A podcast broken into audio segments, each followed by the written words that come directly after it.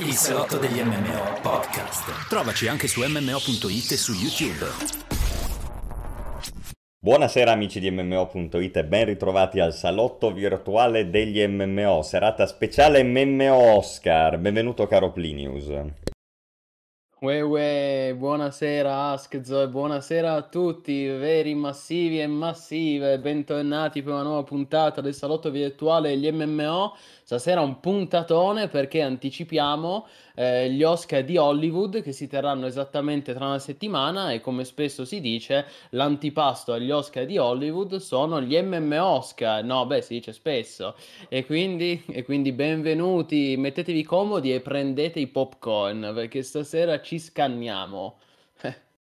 E così, caro Plinius, immagino che ci sarà da discutere tra di noi e anche con la nostra community, quindi eh, insomma sarà divertente. Questa sera ne abbiamo per tutti. Avanti. Delle grandi occasioni. Tu come stai, caro Askzor? Bene, tutto a posto. Sono contento, come mi sta scrivendo anche Sove, che è stata apprezzata la mia conferenza che abbiamo riuppato su YouTube. Ah, grandi ragazzi. Ebbene sì, per chi ancora non l'avesse vista, ricordiamola questa cosa che è importante. Abbiamo, stama- giusto stamattina, abbiamo eh, ripubblicato, abbiamo reso disponibile la replica della prima conferenza eh, che si è tenuta al MUFANT, il Museo del Fantastico e della Fantascienza di Torino. Primo incontro tenuto dal buon Askzo e dedicato a cosa rende un videogioco un bel videogioco. E ricordo che questo è solo il primo di quattro incontri legati appunto al tema dei videogiochi come arte, ho condiviso adesso in chat, e che tra l'altro si riproporrà già questo sabato, perché sabato pomeriggio, precisamente l'11 marzo, si terrà la seconda conferenza di, del Buon Askzo, stavolta dedicata all'illuminazione. Quindi non mancate, partecipate numerosi, vi Esatto. aspettiamo. Assolutamente. E grazie mille Galatimus, vero massivo postumano, grandissimo. Grandissimo, vero massivo postumano, grazie mille di cuore Galatimus per 11 mesi. Top. E a questo punto, ragazzi, avanti così, non posso che invitarvi a seguire il buon esempio di Galatimus iscrivendovi al canale, followandoci qua su Twitch se ancora non l'avete fatto e soprattutto abbonandovi.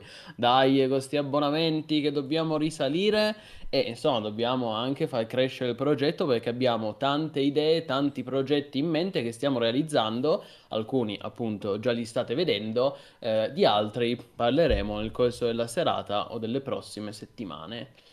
Quindi, quindi molto bene, grande, eccolo, Sparta. Grandissimo, grandissimo. È lì perché vuole prendersi l'aperitivo. Eh, certo, certo, l'aperitivo fa gola, eh, fa gola, beh, è un motivo, è così, è un, è un modo in più per invogliare la gente a venire a questi incontri, a queste conferenze a tema videoludico. Ringraziamo ancora una volta il Mufant, il direttore e tutto lo staff del museo per la collaborazione per questo bellissimo progetto che ci sta dando grosse soddisfazioni e siamo anche contenti che venga apprezzato in maniera così estesa e profonda. Assolutamente, infatti lo facciamo per questo e se è successo è ancora più bello, quindi benissimo, insomma, se non l'avete ancora vista riprendete la conferenza su YouTube, sono sicuro che potrà interessarvi, come le prossime. Grandi ragazzi. Certamente, abbiamo, abbiamo tanti, tanti contenuti tanti progetti in arrivo. Quindi, allora, partiamo con un brevissimo, brevissimo momento nostalgia, caro Askzo. Ma ci pensi che dieci anni fa iniziava la beta di, di cosa? Di Exile. Ma veramente? Eh Minchia. sì, dieci anni fa, Ah, dieci anni fa e qualche settimana ad essere precisi, perché era, era febbraio 2013. Comunque, sì, sì. E noi eravamo lì fin dal day one. Io gli avevo detto: Guarda, Askzo, che c'è questo nuovo action RPG online gratis, free to play. Dieci anni di Exile, Madonna. E questa è grossa perché me lo ricordo molto bene, mi ricordo tante cose legate a Path of Exile. Sì, sì, Madonna, dieci anni. Sai che forse questo è uno dei casi in cui lo ricordi meglio tu di me, non nel senso che io non me lo ricordo, però ammetto che dei ricordi abbastanza vaghi. Eh, Ho giocato una vita a Path of Exile, fatto un miliardo di PG all'inizio. Era devastante, l'atto 1 l'avrei, for- Sì, probabilmente sì. lo posso ancora fare a occhi chiusi, guarda. No, quello è vero, quello è vero. Il capitano Fairgraves, ti ricordi? Mamma mia, Eh sì, eh, ma molto infatti bello. prima o poi me lo rifaccio, un bello, un, un giretto nostalgia su Path of Exile, in attesa ovviamente del secondo capitolo. E, e poi invece un anno fa, vabbè questo, questo è banale, un anno fa usciva Elden Ring, E signori, immagino niente che ne avremo modo di parlarne. Eh, sicuramente, sicuramente torn- sono argomenti che torneranno nel corso del salotto di stasera. Tanto buonasera a chi si è connesso. Buonasera ragazzi, benvenuti, grandi. Stasera chat delle grandi occasioni per una puntatona, quindi sì. E allora iniziamo, caro Plinius, cosa dici? Mm. Sì, scusami, stavo schiarendo la voce. Direi iniziamo subito eh, partendo, partendo dagli MM Oscar, ovvero, eh beh, ormai lo sapete ragazzi, è un format che qui su MMO.it riproponiamo da tanti anni. Eh, appunto, eh, gli MM Oscar sono gli Oscar di MMO.it. Dei- questo speciale in cui facciamo un bilancio sui migliori videogiochi e sui migliori MMO che più ci hanno appassionato durante l'anno eh, appena passato qui in redazione. Eh, prima faccio una, una brevissima precisazione di tipo puramente editoriale, che è una cosa che sicuramente noterò solo io, però comunque lo voglio dire per chiarezza. Ehm, forse i più attenti si accorgeranno del fatto che abbiamo saltato un anno, perché l'anno scorso eh, si chiamava, eh, l'anno- quelli dell'anno scorso erano gli MM Oscar 2021, quelli di quest'anno sono gli MM Oscar 2023. E allora uno potrebbe dire, ma come non li avete pubblicati per un anno? No, no, ragazzi, è tutto giusto. È solo che effettivamente io e Ray ci abbiamo riflettuto su e non aveva molto senso chiamarli MM Oscar 2022 se li pubblichiamo adesso che siamo a marzo del 2023. E quindi questi si chiamano, cioè da quest'anno subentra questa nuova nomenclatura che è un cambio puramente formale, poi non cambia assolutamente nulla se non nel fatto che sono gli MM Oscar 2023 in cui decretiamo i migliori del 2022, ovviamente, esattamente come gli Oscar. La prossima settimana si terranno gli Academy Awards 2023 e ovviamente verranno premiati i film dell'anno precedente, dell'anno precedente. Quindi stessa identica cosa, questa era solo per chiarire che no, non c'è stato un anno di buco, il 2022 non è che è sparito, semplicemente abbiamo cambiato nome per, per aggiornare la nomenclatura. Ecco. Giusto.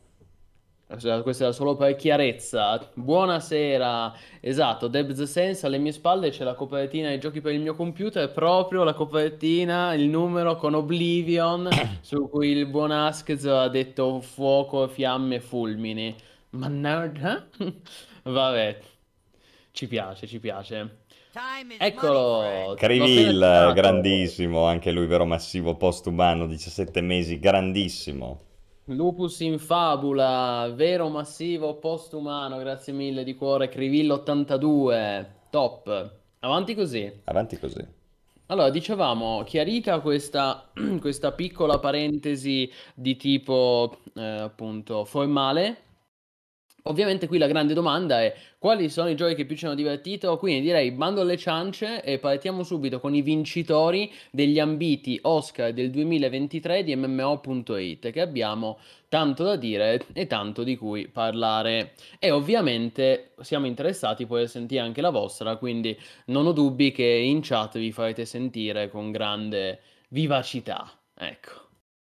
Allora, partiamo co- esattamente come l'anno scorso. Abbiamo una, ehm, una, come posso dire, abbiamo 12 categorie da premiare. eh, e quindi sa- saranno 12 premi, ognuna per una categoria. Si parte con eh, il- la prima categoria che è dedicata alla notizia del 2022. Eh, quindi, diciamo, la notizia uscita nel corso dell'anno che più ci ha stupito o emozionato.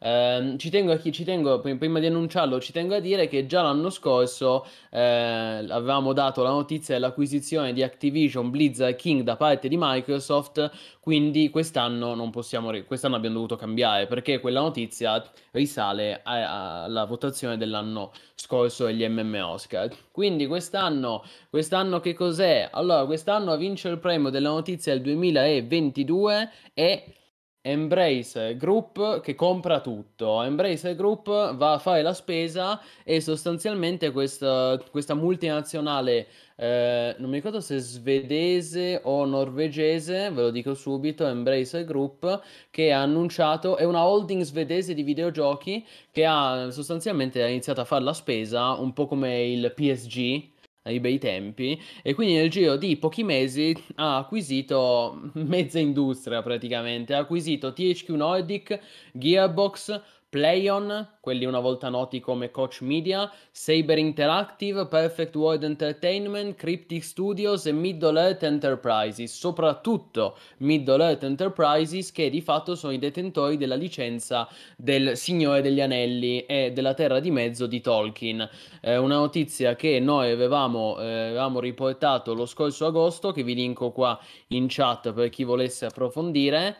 E, ehm, ed effettivamente questa, questa, è roba grossa perché eh, così facendo Embracer Group non solo ha acquisito questi studi che ho menzionato, ma ha acquisito anche le relative IP. Quindi da una parte eh, vuol dire che da Square Enix scusate, Embracer Group ha acquisito da Square Enix IP del catalogo di Tomb Raider, Deus Ex, Thief, Legacy of Kane che comunque sono dei franchise noti e famosi in tutto il mondo.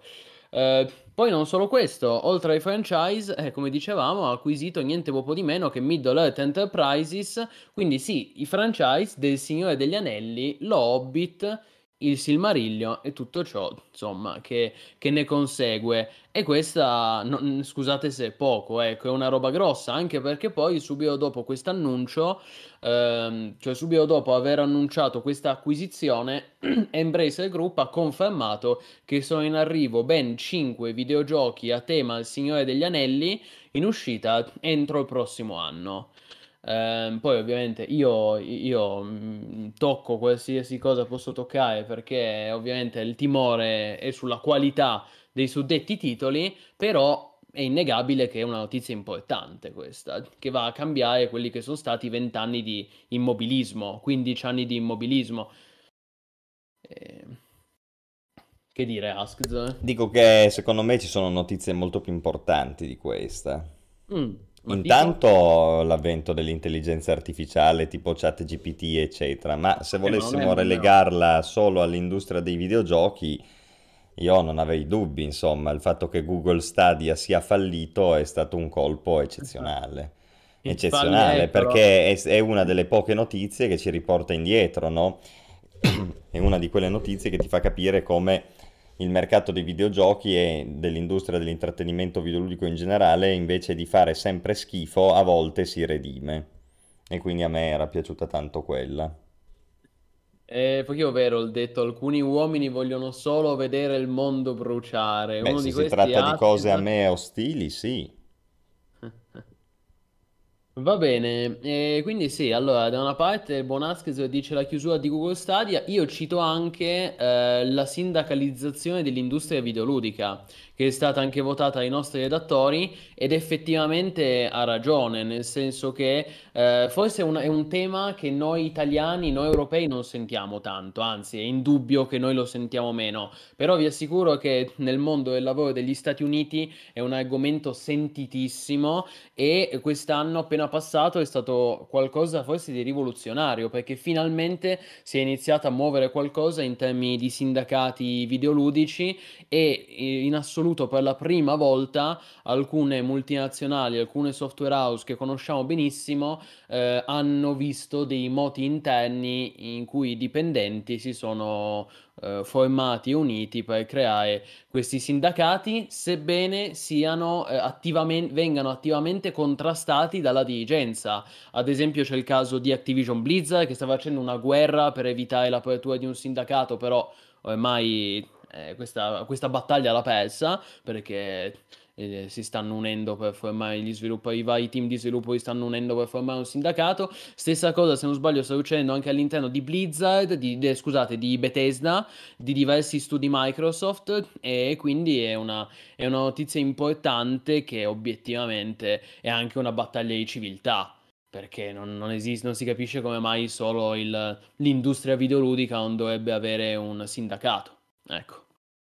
Quindi giusto così. Sì, ci sta. Ci sta. Di ci questa sta. notizia vedremo gli sviluppi più avanti nel tempo. Però sì. Sicuramente, sicuramente, anche se già quest'anno qualcosa, cioè nel 2022 intendo, quest'anno passato si è, si è iniziato a vedere qualcosa. Poi sicuramente quello che citi tu su, sull'arrivo, la evoluzione delle IA e dei ChatGPT, Midjourney, sicuramente è stato rivoluzionario. È una notizia che non riguardava specificamente i Chiaro. videogiochi, quindi siamo più concentrati su notizie tipo MMO. Però non mi stupirei se magari il prossimo anno arrivasse a toccare anche il nostro ambito videoludico, eh. Ma quasi Quello certamente lo farà. Se voi vedete già i concept che ci sono oggi in giro, sono allucinanti. è È, molto probabile. è È molto molto probabile. probabile, MMO certo. 2024 sarà eh, la Eh, L'avvento dell'IA, sì. È possibile, è possibile, ragazzi. Eh, chi vivrà, vedrà. Bene, E infatti la notizia della volontà di Microsoft di acquisire Blizzard non l'abbiamo messa a Sove, è dell'anno sì, scorso, fatto, hai fatto il cappello introduttivo apposta. precisamente non l'abbiamo messa. La- la- L'aveva vinto ovviamente negli MM Oscar del 2022.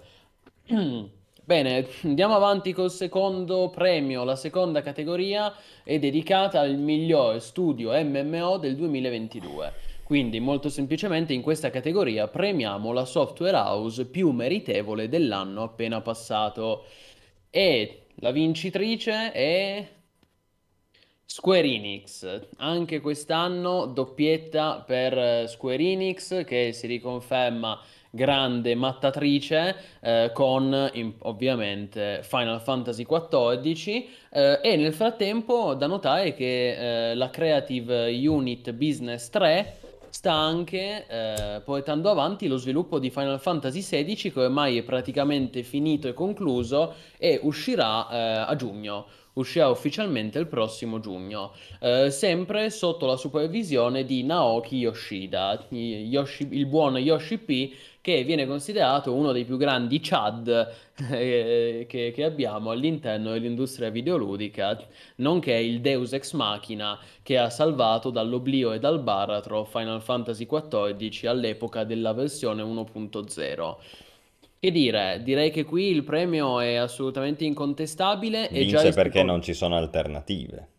Sì, sicuramente. O perché è il migliore, nel senso che è già il secondo anno, eh, già il secondo anno che vince, eh, Square Enix aveva vinto anche l'anno scorso, meritatamente, anche Esatto. qui, e, e quindi bis- sono cose che vanno considerate comunque. No, no, ma è garantito, è garantito, non è che è sbagliato. Dico che l'anno scorso era vero merito, qua è assenza di concorrenza. Certo. Beh, sicuramente. Poi io devo dire, personalmente, credo che mh, se lo meri- secondo me se lo meritano anche altri sviluppatori, però magari di quelli ne parliamo più avanti, Potrebbero uscire, ma forse Sì, so sì, anche non, dove vuoi arrivare. Sì, non voglio abbiamo... anticipare temi a cui arriveremo davanti, però davvero prendiamoci un attimo per fare un plauso a Square Enix, speriamo che continui così, sia nel supporto continuo e costante a eh, Final Fantasy XIV che per il nuovo capitolo single player della saga in uscita a giugno. Tanto buonasera a chi si è connesso, buonasera, benvenuti. Benvenuti ragazzi. Bene, cos'è? Ti vedo che ridi sotto i Eh, baffi, ma cosa, perché dicono com'è che non ha vinto Amazon Game Services, si poteva Eh, mettere il voto troll. Quello secondo me dovevano vincerlo l'anno scorso perché di soldi se ne sono fatti un casino. Quindi la meritevole da che punto di vista? Economico, Amazon Game Studios. Hanno illuso l'intera industria che avevano fatto un prodotto incredibile e poi era una ciofeca totale, se lo sono comprato tutti. Quindi complimenti, se volessimo, no, ragionare all'assurdo. Fai il buono, fai il bravo, Askez, fai il bravo che dopo ci arriviamo. E comunque sì, sì, assolutamente. Dai, andiamo, andiamo avanti subito con il terzo premio, la terza categoria. Questa sera andiamo spediti, velocissimi. Passiamo all'MMO più sottovalutato del 2022. Oh, allora, questo è bello, questo è molto interessante. Eh, questo premio è, è dedicato all'MMO di cui si parla troppo poco, nonostante i suoi pregi. Ovviamente non deve essere per forza un gioco uscito nel 2022, ma basta che sia il più sottovalutato nel corso dell'anno. E per noi il vincitore è... Black Desert, proprio lui, BDO, qui ci sa discute, già me l'immagino tutti quelli che dicono no, vergogna, uno schifo, ma è proprio per quello che secondo noi merita questo riconoscimento come l'MMO più sottovalutato, perché c'è una campagna, c'è una campagna d'odio incredibile nei confronti di Black Desert, che sicuramente non è un gioco perfetto, non è l'MMO definitivo, però possiamo dire che tra quelli usciti negli ultimi dieci anni è forse uno dei più interessanti, dei più intriganti e anche dei più innovativi, come ha sempre sostenuto anche il buon Askzo a cui cedo la parola. No, bravissimo, è esattamente questo il discorso, cioè qua è sottovalutato cosa significano, non significa per forza che la gente non lo caga, eh, anzi, in questo caso forse l'opposto, però troppo in negativo, cioè ciò di cui non si parla non è l'MMO in sé, non è il prodotto in sé, ma eh, quello che il prodotto dà e come è stato aggiornato il prodotto. E in questo caso effettivamente io continuo a ritenere che per quello che vedo in giro per internet Black Desert sia effettivamente un prodotto sottovalutato, ma non nel senso che se ne parla poco non lo conosce nessuno, è nel senso che eh, continuo a distanza di molti anni comunque a leggere obiezioni sbagliate, mm, non, non corrette completamente, molto superficiali, soprattutto superficiali. Black Desert è un gioco che ha bisogno di eh, veramente entrarci dentro per capire i pregi e i difetti e molto spesso io questo lo ripeto da tanto tempo alcune cose che sono visibili immediatamente come dei difetti poi hanno una loro coerenza, quindi magari sono soluzioni inottimali, però poi quando uno conosce bene il gioco si rende conto che sono soluzioni prima ancora che inottimali e sarebbe peggio se non ci fossero. Io avevo visto questo banalmente nella storia dei prezzi bloccati all'auction house che ha tutta una logica dietro, non è il caso adesso di esplicitarla, però è una cosa che per dire all'apparenza dici, eh, ma che cos'è questa coreanata? Dopodiché eh, poi capisci e non è esattamente così, è una soluzione inottimale, ma pur sempre una soluzione. Mi solo ringraziare Ninjitsu Ryu che si è abbonato con Prime, 5 mesi anche lui grandissimo, vero massivo postumano, grazie mille. Eh, grandissimo Ninjitsu per 5 mesi, vero massivo postumano, grazie mille di cuore Ninjitsu, top. Quindi il problema per me della concezione che si ha di Black Desert e il motivo per cui vince questo premio non è tanto che Black Desert eh, non lo conosce nessuno, ma è che non lo si conosce in modo sufficientemente approfondito e quindi vengono fatte, vengono mosse no, delle obiezioni superficiali fondamentalmente. Invece sarebbe opportuno augurarsi che in futuro Black Desert venga trattato meglio eh, o perlomeno in modo un attimino più cosciente, ecco, senza molto, c'è, c'è, molta partigianeria anche attorno a Black Desert, ma ripeto, il problema fondamentale è che è un gioco complesso e purtroppo si tende a giudicarlo con dei criteri molto semplici e quindi si sbaglia ed ecco perché Black Desert vince il premio.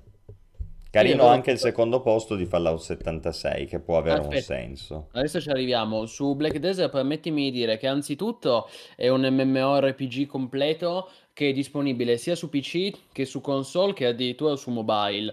Um, e tra l'altro come giustamente ricorda in chat il buon Alberto, in questo momento è riscattabile gratis su PC. Quindi se non ce l'avete, eh, comunque raga, cioè riscattatelo, vi costa zero, andate su Steam, una volta che l'avete riscattato è vostro per sempre, l'offerta durerà fino al 9 marzo, quindi precisamente fino a giovedì, quindi se ancora non l'avete fatto riscattatelo, poi può piacere o non piacere, però finché il prezzo è questo, no, nel senso... Eh, tra l'altro io ti cito anche un'altra cosa velocemente. Um, quando, quando, tu prima citavi il fatto che BDO è un, è un MMO che eh, spesso chi non lo conosce gli muove delle critiche senza sapere che in realtà sono problemi eh, o difetti aggirabili, Mentre dicevi questa cosa, a me veniva in mente un altro esempio che è quello del famoso enchanting system di BDO, no? Criticatissimo perché c'è il fail stack e tutto quanto, sì, però poi come giustamente dicevi tu, puoi acquistare l'equipinasta. E quindi in questo modo tu, eh, come dire, tu scavalli certi problemi, solo che molte persone neanche lo sanno, dicono ma come? C'è un enchanting system, c'è un, sì, come si chiama? Enchanting system coreano e quindi è una merda, laddove invece da questo punto di vista è fatto molto meglio di Lost Ark che, se non sbaglio, non ti permette di, invece di acquistare l'equipinasta. Quindi... In Black Desert di fatto, mh, se non per alcune cose, non c'è il soulbound dell'equip, no? Quindi uno può delegare ad altri la sbatta del fail stack, del fatto che l'oggetto viene distrutto, perde di livello, no? Classici, classici sistemi alla coreana, eh, e, e, e farmare i soldi e poi comprare in asta l'oggetto che cercava che altri hanno fatto sucandosi questo sistema di, di, di fail stack, insomma discutibile anche lì, però appunto se uno non vuole giocare con la sorte ha l'opportunità di fare il suo gioco con l'unico obiettivo di guadagnare il denaro e quindi molto libero, no? anche incentivante, e poi comprare direttamente l'oggetto da altri. Quindi sì, bravo, un buon esempio. Esatto. E, no, e poi, come giustamente hai detto, secondo posto per Fallout 76. Nei confronti, allora, il progetto, ormai lo conoscete, MMO di Bethesda, nei confronti del quale devo dire io sono e rimango molto critico, però bisogna anche dire che il gioco è migliorato ed è stato effettivamente in tanti lo ritengono un, insomma, una, una, ciofeca e quindi magari non lo provano neanche, laddove invece il gioco è stato scontato molto e diciamo che in termini di contenuti può valerne la pena, anche se a mio parere non rimane comunque un titolo di qualità eccelsa, però sicuramente di contenuti ne ha tanti, di meccaniche ne ha tante, è stato supportato e aggiornato eh, con costanza da parte di Bethesda nel corso degli anni eh, ed è stato votato da, d- dalla nostra redazione, tra cui cito il buon Ray, a cui comunque insomma è piaciuto, si è appassionato a questo Fallout 66, l'ha anche streamato la scorsa settimana e quindi merita un posto, diciamo, secondo posto, ecco. È corretto, perché Fallout 76 qua io un po', sai, faccio Obama che si dà la medaglia da solo.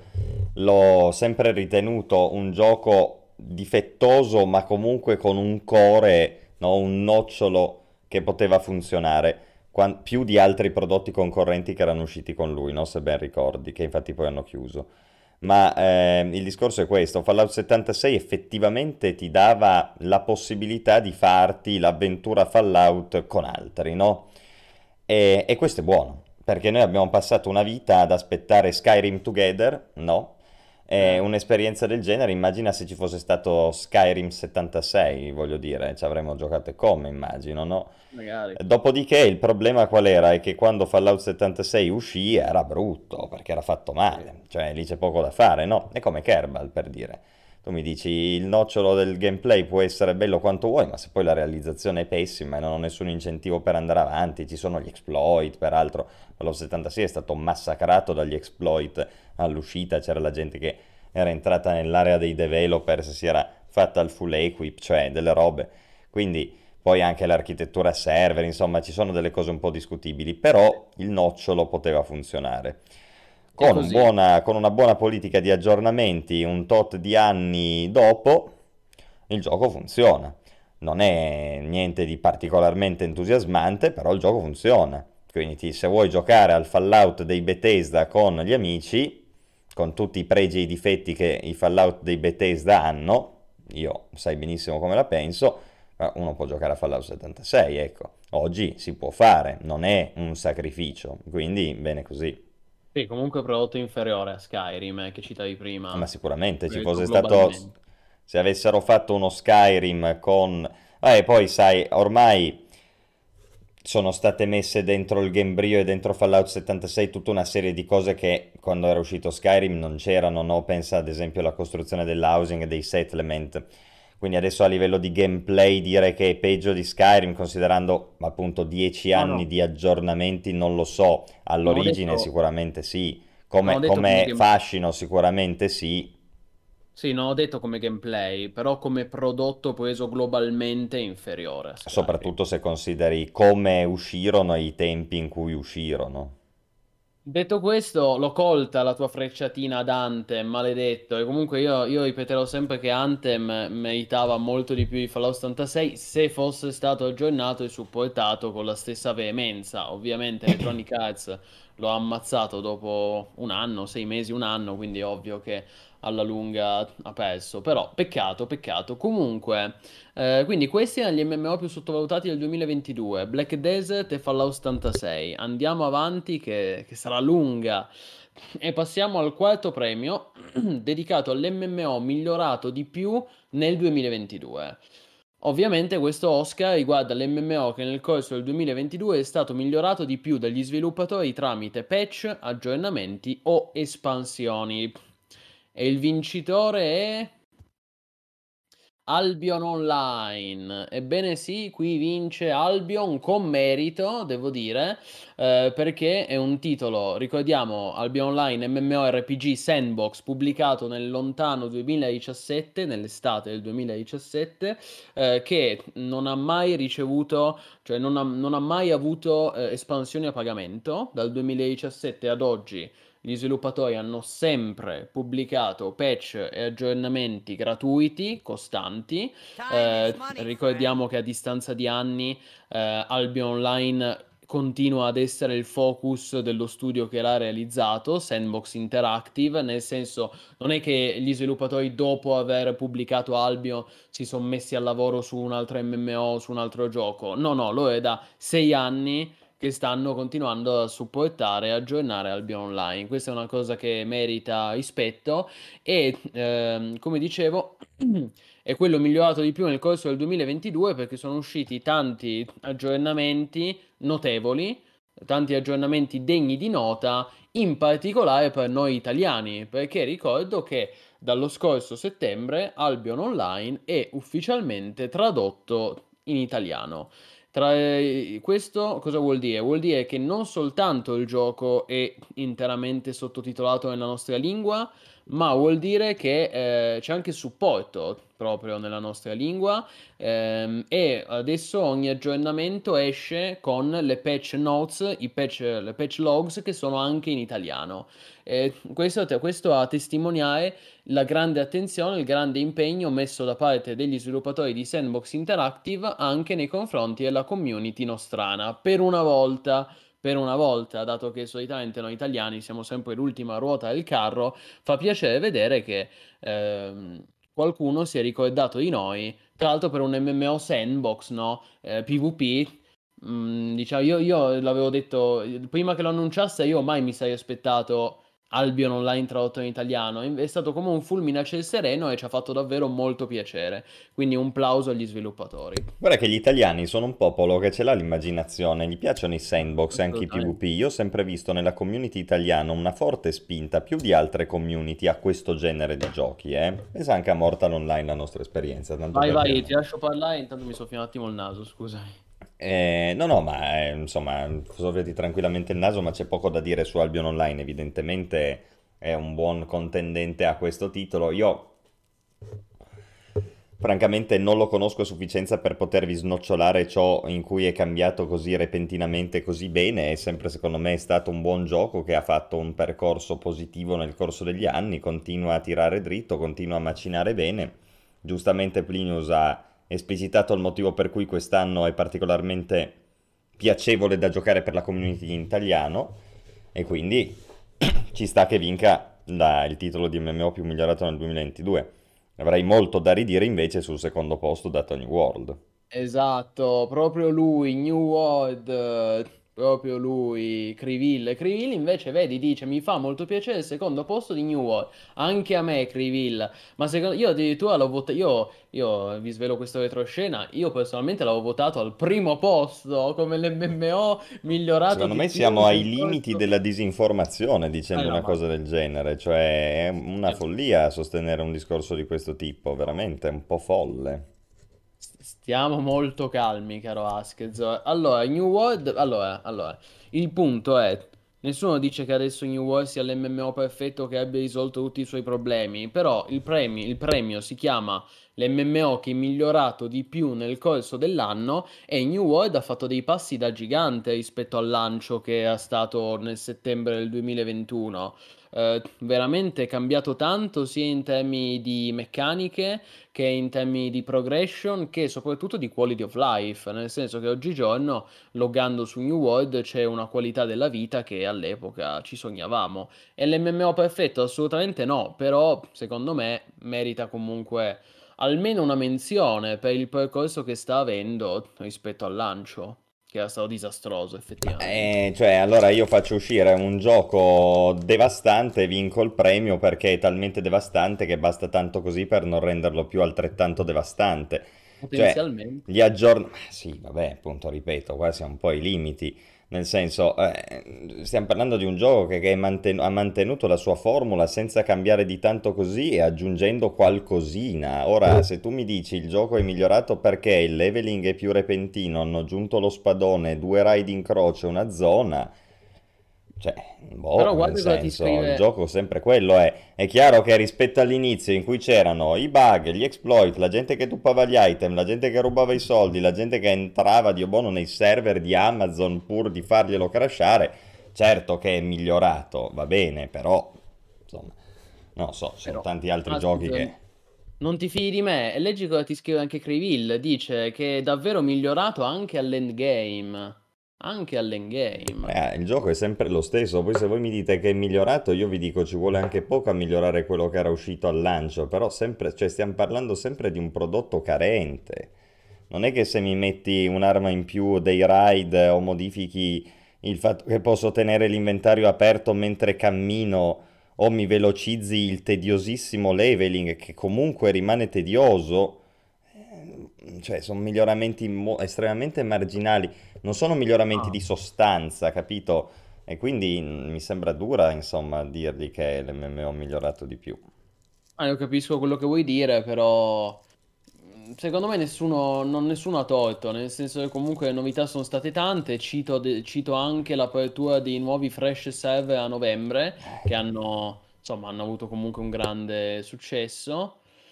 Oh, poi ok, a te non piace Askez, questo è poco ma sicuro, però che sia migliorato tanto è abbastanza un dato di fatto. Poi tu dici sì, perché la base di partenza era pessima. Eh, ok, anche Sea of Thieves eh, la base è partito che non c'era niente e poi nel 2019 l'avevamo- gli avevamo dato il premio dell'MMO migliorato di più perché era uscito l'anniversary update, te lo ricordi?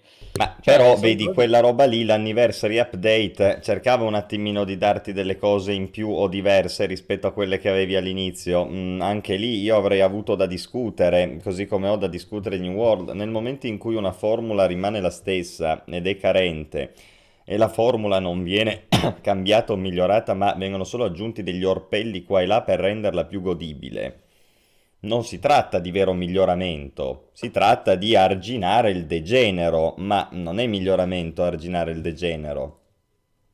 Sì, Io la vedo così. tuo punto di vista, ma andiamo avanti, se no passiamo Sì, tutta la sì. sera a parlare solo di New No, World. comunque, visto che c'è gente che comunque New World lo gioca, l'ha apprezzato, eccetera, ma io allora, nessuno si deve permettere di eh, rompere i coglioni su quello che una persona, mm, no, su, su ciò su cui una persona si diverte. Quindi, come c'è gente che si è divertita su MMO devastanti, veramente devastanti, e ha trovato una community, eccetera, eccetera, allora anche New World. Visto che c'è qualcuno così, è buon per loro, mettiamo il secondo posto, accontentiamo tutti. Io non sono d'accordo. Però, però senti cosa dice Criville, se mettesse un bel server PvP, tu non cambieresti idea? E beh, ma vedi, ma quello è un cambiamento concettuale effettivamente di rilievo, cioè lì cambia la formula. Allora ti dico, po- cioè, già è un cambiamento significativo, è Mi rendo conto, mi rendo conto, caro Askez, permettimi comunque di dire che mi fa sempre piacere vedere che New World odi e amo, ma eh, fa sempre discutere nella nostra community. Io credo che non esista un altro MMO polarizzante come lo è New World anche a distanza di un anno e mezzo dal lancio. Quindi il nuovo mondo, però vecchie abitudini. Molto polarizzante, sì, sì, sì. Per Galatimus che chiede GV2 è migliorato secondo voi? Ma noi non l'abbiamo messo quest'anno perché GV2 era già migliorato, nel senso che GV2 noi già lo includiamo nostra, eh, nel nostro catalogo dei migliori MMO. Io non ritengo che nel 2022, nell'anno appena trascorso, sia migliorato particolarmente, anzi, forse da alcuni punti di vista potremmo discutere se su alcuni punti sia un po' peggiorato oppure no. Diciamo che come MMO migliorato di più ci stava a mettere qualcosa che ha fatto più scalpore, ecco. Come ad esempio Albion Online comunque. Sono d'accordo, io penso che per Guild Wars in realtà con i fatti, fatti dovuti distinguo si, si può porre nell'ambito di questo premio che stiamo dando un po' lo stesso discorso di New World, nella misura, nella misura in cui ti hanno dato un more of the same, senza cambiamenti concettuali effettivamente pressanti, con l'eccezione su Guild Wars 2 forse del sistema delle alleanze e di qualcosa nel WWW, però non, non mi risulta che sia cambiato molto alla fine. Non è ancora uscito il sistema di alleanze. Lo so, ma avevano fatto, fatto la beta, avevano provato a fare delle sì, cose. È in beta, in beta, però dico magari quando uscirà ufficialmente. Magari quando uscirà ufficialmente. Però esatto, cambia... comunque, certo, cambiamenti concettuali forti non ne ho visti, così come no, non niente. ne vedo su New World, quindi la differenza qui sta nel fatto che Guild Wars 2 è un prodotto probabilmente, anzi sicuramente migliore sotto ogni aspetto.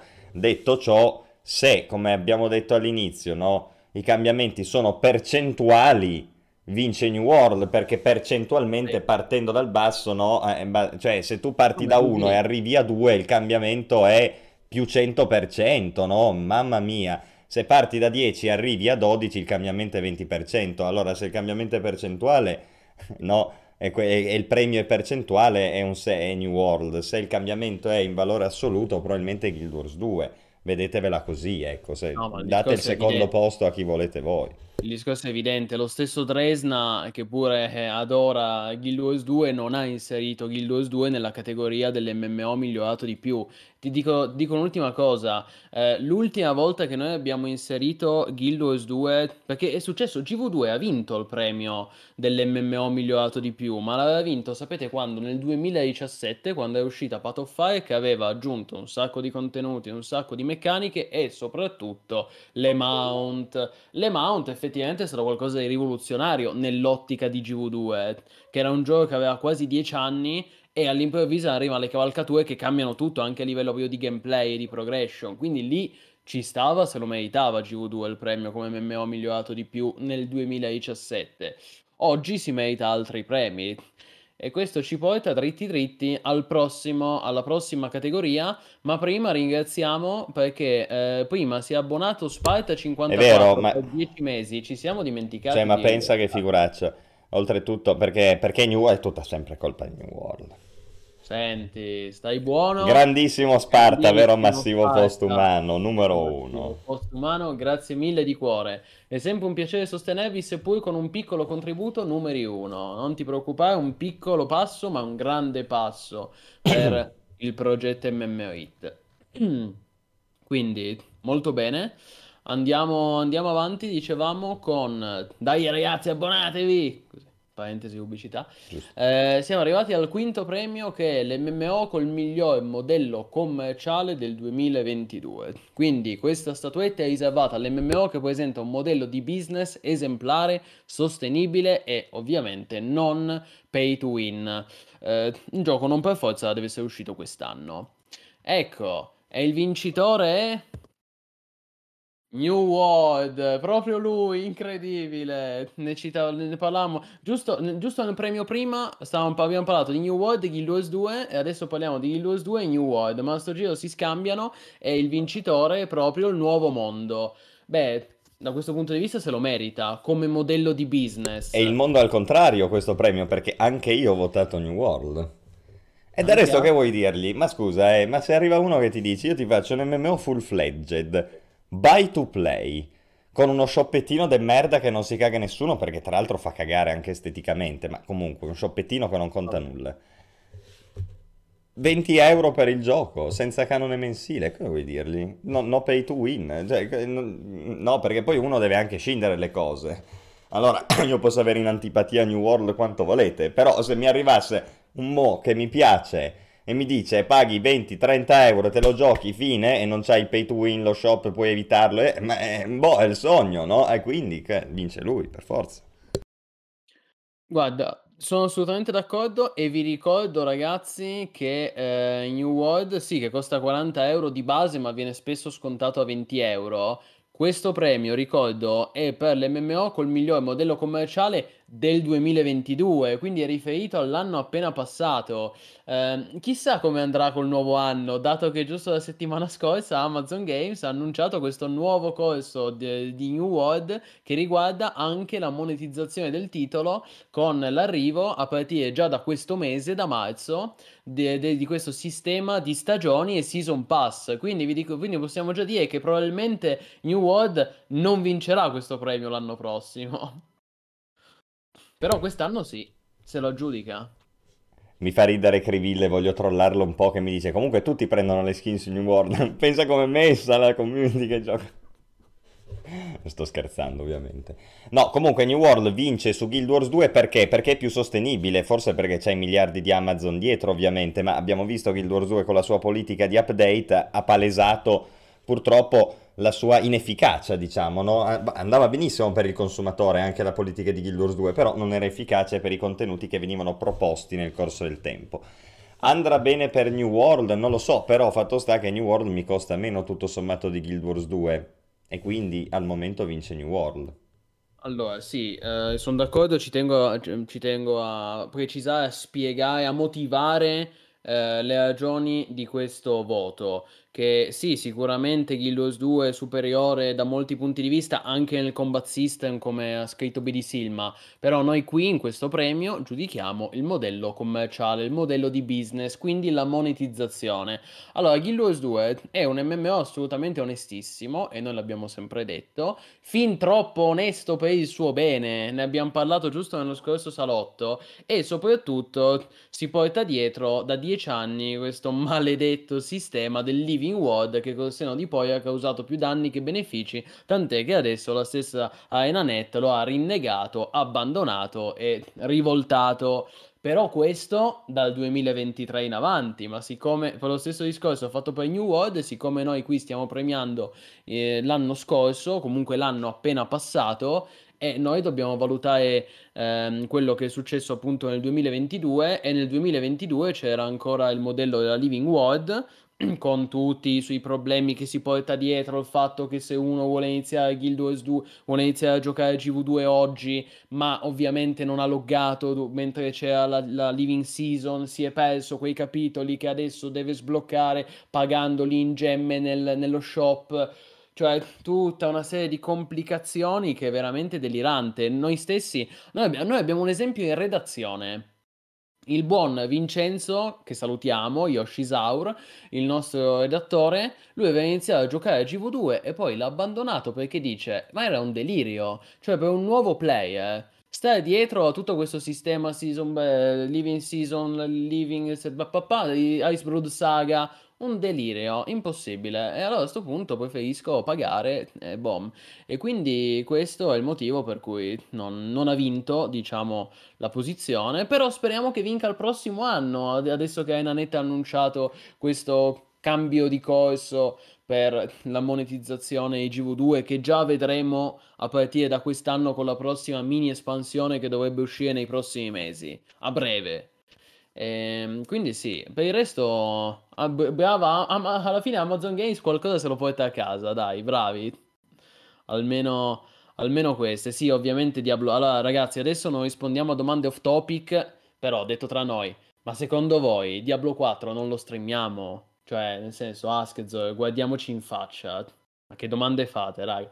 Dai, andiamo avanti, che qui stiamo parlando di cose off topic. Allora, um, abbiamo detto l'MMO col miglior modello commerciale avanti. Allora, qui passiamo alla migliore espansione MMO del 2022. Insomma, non è che ci sia bisogno di grandi spiegazioni. Ovviamente questo Oscar è dedicato all'espansione o aggiornamento o DLC per un MMO che abbiamo apprezzato di più. Sono considerate solo espansioni uscite nello, in questo anno passato, sia gratuite che a pagamento.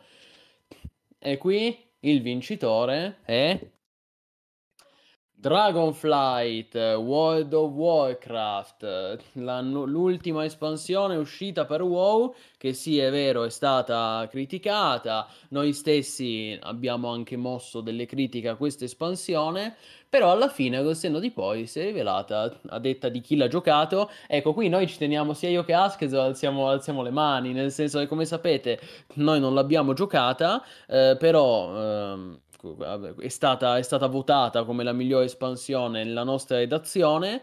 Eh, abbiamo anche delle, dei redattori che l'hanno giocata, ad esempio sto pensando a...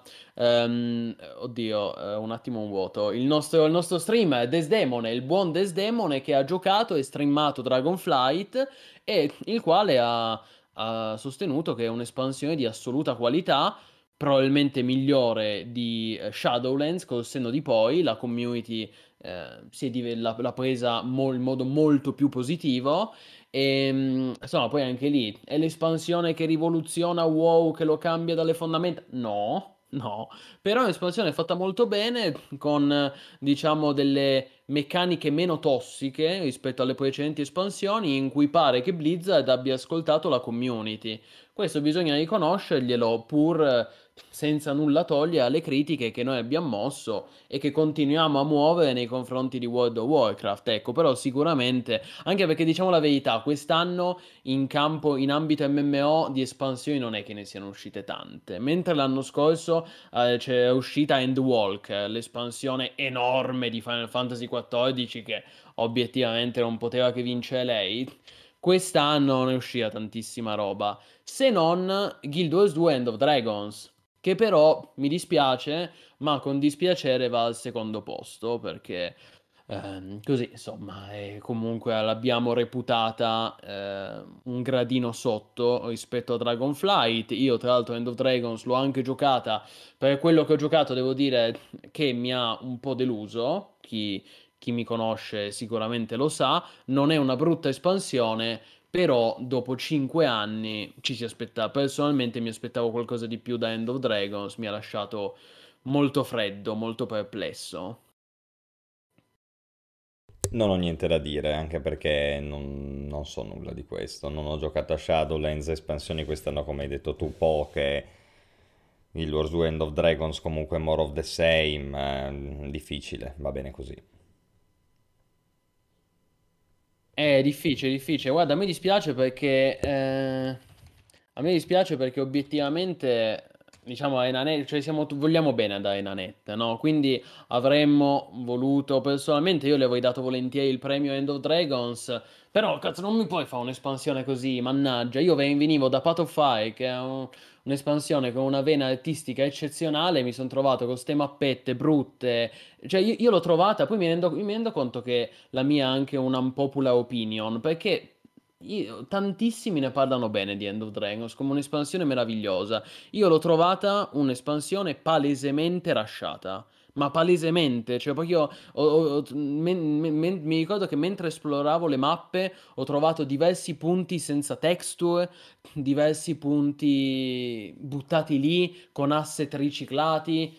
Cioè, non mi ha dato quelle emozioni che mi avevano dato le precedenti espansioni, mi è dispiaciuto. eh, poi per carità è anche vero che è molto onesta come prezzo, costa 30 euro, però avrei comunque desiderato qualcosa in più, ecco. Quindi, quindi sì, se devo scegliere, cioè nonostante tutte le critiche che si possono muovere a Dragonflight, è comunque una buona espansione in termini di qualità Dragonflight. Eh, e soprattutto in Dragonflight non trovi le texture che mancano e gli asset riciclati fino allo sfinimento. Quindi personalmente credo che meriti più Dragonflight di End of Dragons, globalmente, ecco, considerando tutto. Bene, andiamo avanti. Allora, arriviamo al prossimo punto che eh, il settimo premio. Beh, qua il miglior... Oh, signori, arriva il premio più importante, il migliore MMO del 2022. Ovviamente questa categoria è riservata all'MMO più divertente, completo e innovativo uscito nel corso del 2022 e l'inizio del 2023. Eh, ovviamente considerate, vi ricordo come al solito la nostra definizione di MMO che potete trovare in questo articolo che vi linko in chat. E, che dire, ci siamo, caro Askzo. Il vincitore del miglior, il vincitore del premio come miglior MMO del 2022 è Lost Ark. È proprio lui, Lost Ark, incredibile, l'MMO sviluppato da eh, oddio, come si chiama? Da Smilegate, pubblicato da Amazon Games, che alla fine, volenti o nolenti, piaccia o non piaccia, ragazzi, ha fatto parlare tantissimo di sé, cioè in ambito MMO. Eh, non credo che non c'è stato un altro MMO che abbia fatto discutere così tanto come lo Stark e di cui comunque io ribadisco che eh, mi rendo perfettamente conto di tutti i suoi limiti e tutti i suoi problemi, però io spezzo sempre una lancia in favore di lo Stark nella misura in cui ehm, è, co- come pro- è un prodotto preso come prodotto MMO è un prodotto di, di, ottima qualità, nel senso combat system figo, eh, action combat divertente, classi tamarrissime, un sacco di contenuti, dungeon, world boss, eh, un sacco di cose da fare sia in PvE che in PvP, ottimizzato veramente bene mm, per eh, l'uso del Real Engine 3. Insomma, poi secondo me le, le, critiche che si possono muovere allo Stark sono legate principalmente a come è stato supportato da parte di Amazon Games. E lì sicuramente se ne può discutere molto, eh, però come MMO secondo me è il migliore quest'anno, cioè nel 2022. Non saprei neanche da dove iniziare. Cioè, una follia, è veramente folle, oltretutto proprio anche controproducente. Io non, tanto è inutile che mi dilunghi sullo Stark. Secondo me, se vi piace lo Stark, avete giocato allo Stark, i casi sono due. O non vi interrogate su nulla di quello che state facendo, cioè voi pigliate le cose e le giocate perché o qualcuno ve l'ha detto o non avete niente di meglio da fare, quindi staccate il cervello e giocate Oppure avete visto veramente molto poco dei videogiochi e quindi lo Stark vi sembra una roba perché all'apparenza sembra una roba, ma in realtà non lo è. Quindi è una follia andare lo Stark. Eh. Stark forse tra tutti andrà il peggiore, peggio di New World, eh, secondo me. Quindi proprio non ci siamo. Senti, Ask, non ti permetto, tu devi, tu devi rispettare le scelte della redazione. E lo Stark, da questo punto di vista, è stato il migliore MMO. Ma ci deve essere una sindrome di Stoccolma nei confronti di chi gioca allo Stark perché ha queste strutture particolarmente addictive. Poi, se la gente si diverte a giocare con i bot, a farsi sempre le stesse cose, io veramente non, non so più. Ehm, è un, veramente un peccato, ecco. Io mi dispiace molto di questo voto. Ah, qui parole gravissime, parole gravissime da parte del buon Askzo, parole pesanti, parole pesanti di un uomo davvero strano. E allora mi dispiace Askzo, ma qui non c'è rispetto. Allora io qui devo, inaug- devo inaugurare una novità di MMO.it che eh, che appunto inauguriamo proprio stasera ed, è, ed è, sono i cartellini. E noi qui abbiamo i cartellini e io qua prendo e ammonisco, ammonisco il buon Askzo. Ammonito, ammonito perché non rispetta il voto della redazione di MMO.it, che ricordo non sono solo io, ma sono tutti i redattori che ci danno una mano, Ray, Vincenzo e quindi Dresna. Ammonito Askzo. Io mi sa che mi prendo secondo giallo se, no, se non mi frenano, eh. Stai buono, stai buono Askezo, perché sennò arriva direttamente il rosso e c'è l'espulsione e Askezo abbandona il salotto. Ecco. Ragazzi, ma come si fa Disciplina. a dare lo Stark? Ma come fate a divertirvi sullo Stark? Questo me lo dovete spiegare veramente. Come fate Disciplina. a loggare con gioia su un gioco in cui fate sempre le stesse cose, sempre le stesse quest, sempre le stesse meccaniche. Cioè è allucinante, è allucinante, eppure funziona. Eppure funziona. Però vedete, la cosa che a me veramente mi lascia perplesso è che anche su Final Fantasy, anche su WoW si fanno poi sempre le stesse cose, no? Non è che i giochi sono infiniti. Eh, però c'è un contesto dietro, già in WoW di meno, no? Perché in WoW quando è finito il PvP e le lotte tra Horde e Alleanza sono passate in secondo piano, già molto meno. Su Final Fantasy c'è tutta la componente social, no? Le case, le, la community, i weebs che giocano a Final Fantasy, per carità di Dio, c'è un contesto dietro, ma lo Stark non ha niente. Cioè lo Stark voi siete dei cricetti sulla ruota che girate e fate i dungeon fino allo sfinimento.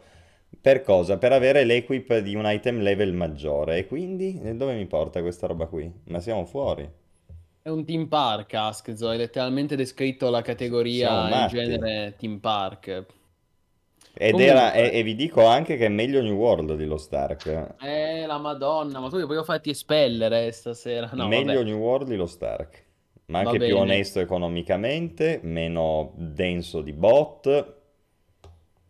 Comunque, no, io ci tengo a precisare che qui su MMO.it comunque vige, vige la parità e se volesse anche il buon Askez ha i cartellini, quindi anche il buon Askez io posso ammonire come Quando il buon Askez. Te- se il tempo verrà li tirerò fuori. Bravo, beh, giustamente bisogna un po' alternarsi, non è che si può ammonire contemporaneamente. Per adesso te lo becchi. Stacce, come dicono a Roma, stacce. Sai che c'era un video bellissimo di non mi ricordo più quale partita in cui sostanzialmente al- all'arbitro cade il cartellino, Mm. il giocatore lo raccoglie e ammonisce l'arbitro. Ah, sì, sì, l'avevo visto, è simpatico. Sì, sì, è una bella Bellissimo. trollata. Bel niente, momento, quindi momento. così. Secondo posto per Gloria Victis, che forse merito anche mio se raggiunge il secondo posto, perché io ho votato lui. Gloria Victis ha certamente i suoi problemi, però almeno ha provato a fare qualcosa di nuovo. Io l'ho visto un po' streamato, c'è anche un mio amico che ci gioca ad alti livelli con le gilde, fa gli assedi, eccetera. È carino perché in realtà permette anche un approccio abbastanza casual al tutto, cioè non c'è per forza, tipo Planet Side, no? Sotto certi aspetti, non esattamente perché è persistente, maggiormente persistente, insomma. Infatti anche lì le dovute distinzioni, però eh, quello che mi ha colpito è che permette a chiunque fondamentalmente di divertirsi anche se è da solo ed è fatto piuttosto bene. Poi all'uscita costava poco ed è qualcosa che ha provato a innovare almeno un minimo e quindi secondo me si meritava ampiamente lui. Poi ovviamente se la concorrenza è lo Stark, ma merita qualsiasi cosa. Eh, eh. Comunque, bella idea quella di Galatimus che dice dobbiamo- ci vuole l'emoticon del cartellino. Dobbiamo mettere l'emoticon cartellino giallo, cartellino rosso. eh. Buona idea, mi piace. Però, però sì, sul diciamo Gloria Victis, comunque anch'io l'ho votato in seconda posizione perché è un titolo secondo me che, mh, troppo sottovalutato, cioè merita più di quanto, di quanto se ne stia parlando. È un MMORPG con un sacco di meccaniche, sia PvE che eh, PvP anche se l'endgame è principalmente PvP, eh, è fatto molto bene, certo non è perfetto, ma ricordiamoci sempre che è un MMO indie sviluppato da una software house che ha continuato a supportare e aggiornare il titolo per 7 anni, perché questo gioco Gloria Victis è uscito in early access su Steam nel 2016 e adesso finalmente il mese scorso, dopo 7 anni, è uscito, eh, è uscita la versione 1.0 e devo dire merita ragazzi, tra l'altro prezzo onestissimo, anche lì magari, magari il prossimo anno sarà quello a vincere il premio perché costa 20 euro su Steam. Ehm, e ha uno, ehm, non- allora, scusate, ha uno shop ma non è assolutamente pay to win, cioè nello shop è assolutamente sono presenti microtransazioni onestissime e quindi cosa gli vuoi dire? Insomma, tanto, tanto di cappello anche, mh, anche per aver voluto creare un MMO un po' diverso, no? Nel suo voler tendere a una formula endgame PvP un po' stile Re- eh, Realm vs. Realm di Dark Age of Camelot, sebbene ovviamente in forma più piccola. Però è qualcosa che merita, ecco, un po' di visibilità, un po' di spazio, soprattutto qui in Italia, purtroppo mi dispiace se ne sta parlando pochissimo, praticamente l'abbiamo portato solo noi di MMO.it e quindi, insomma, diamogli questo secondo, questo secondo posto che sicuramente gli sviluppatori di Black Eye Games ne sarebbero contenti e se lo meritano. Pagati da Amazon, magari, Magari, quello. magari. Ma magari. Noi siamo a disposizione eh, per una partnership eh, con Il Amazon. giorno in eh, cui tutti gli MMO Oscar vengono presi da Amazon Games, sapete per quale motivo. Certo, assolutamente. Speriamo presto. come? Speriamo presto. Certo, certo, oppure no, chi lo sa, ma andiamo avanti, quindi bravi Gloria Victis, bravi lo Star, che qui ovviamente è, è un- è ovviamente è una cosa di cui continueremo a discutere, quindi non finisce qui, Ah ovviamente no, la prendiamo un po' scherzosamente, però, però insomma, i contrasti, le divergenze di opinioni ci sono, quelle le divergenze di opinioni ci sono, questo è poco ma sicuro. Ecco, dicevamo, andiamo avanti, il miglior gioco del 2022. Questa statuetta ovviamente è riservata al gioco migliore uscito nel corso del 2022. Eh, tra l'altro ci tengo a precisare, per chi prima in chat chiedeva, ma, non- ma deve essere per forza un MMO usci- uscito nel 2022? Eh sì, raga, nel senso, la categoria si chiamava il migliore MMO uscito nel, nel corso del 2022, quindi doveva essere uscito o nel 2022 o all'inizio del 2023, quindi non, uno non poteva mettere per dire World of Warcraft o Final Fantasy XIV, no? Stesso discorso qui che parliamo del migliore gioco del 2022, quindi il GOTY, e almeno qui possiamo dire che non abbiamo, a differenza di prima che ci siamo scannati, qui c'è ben poco da scannarsi perché siamo tutti molto d'accordo e assolutamente concordi sul, dare il, su assegnare il premio a Elden Ring. Ovviamente, qui è proprio Direi che non c'è molto da discutere, insomma, abbiamo anche... Telefonatissimo, telefonatissimo.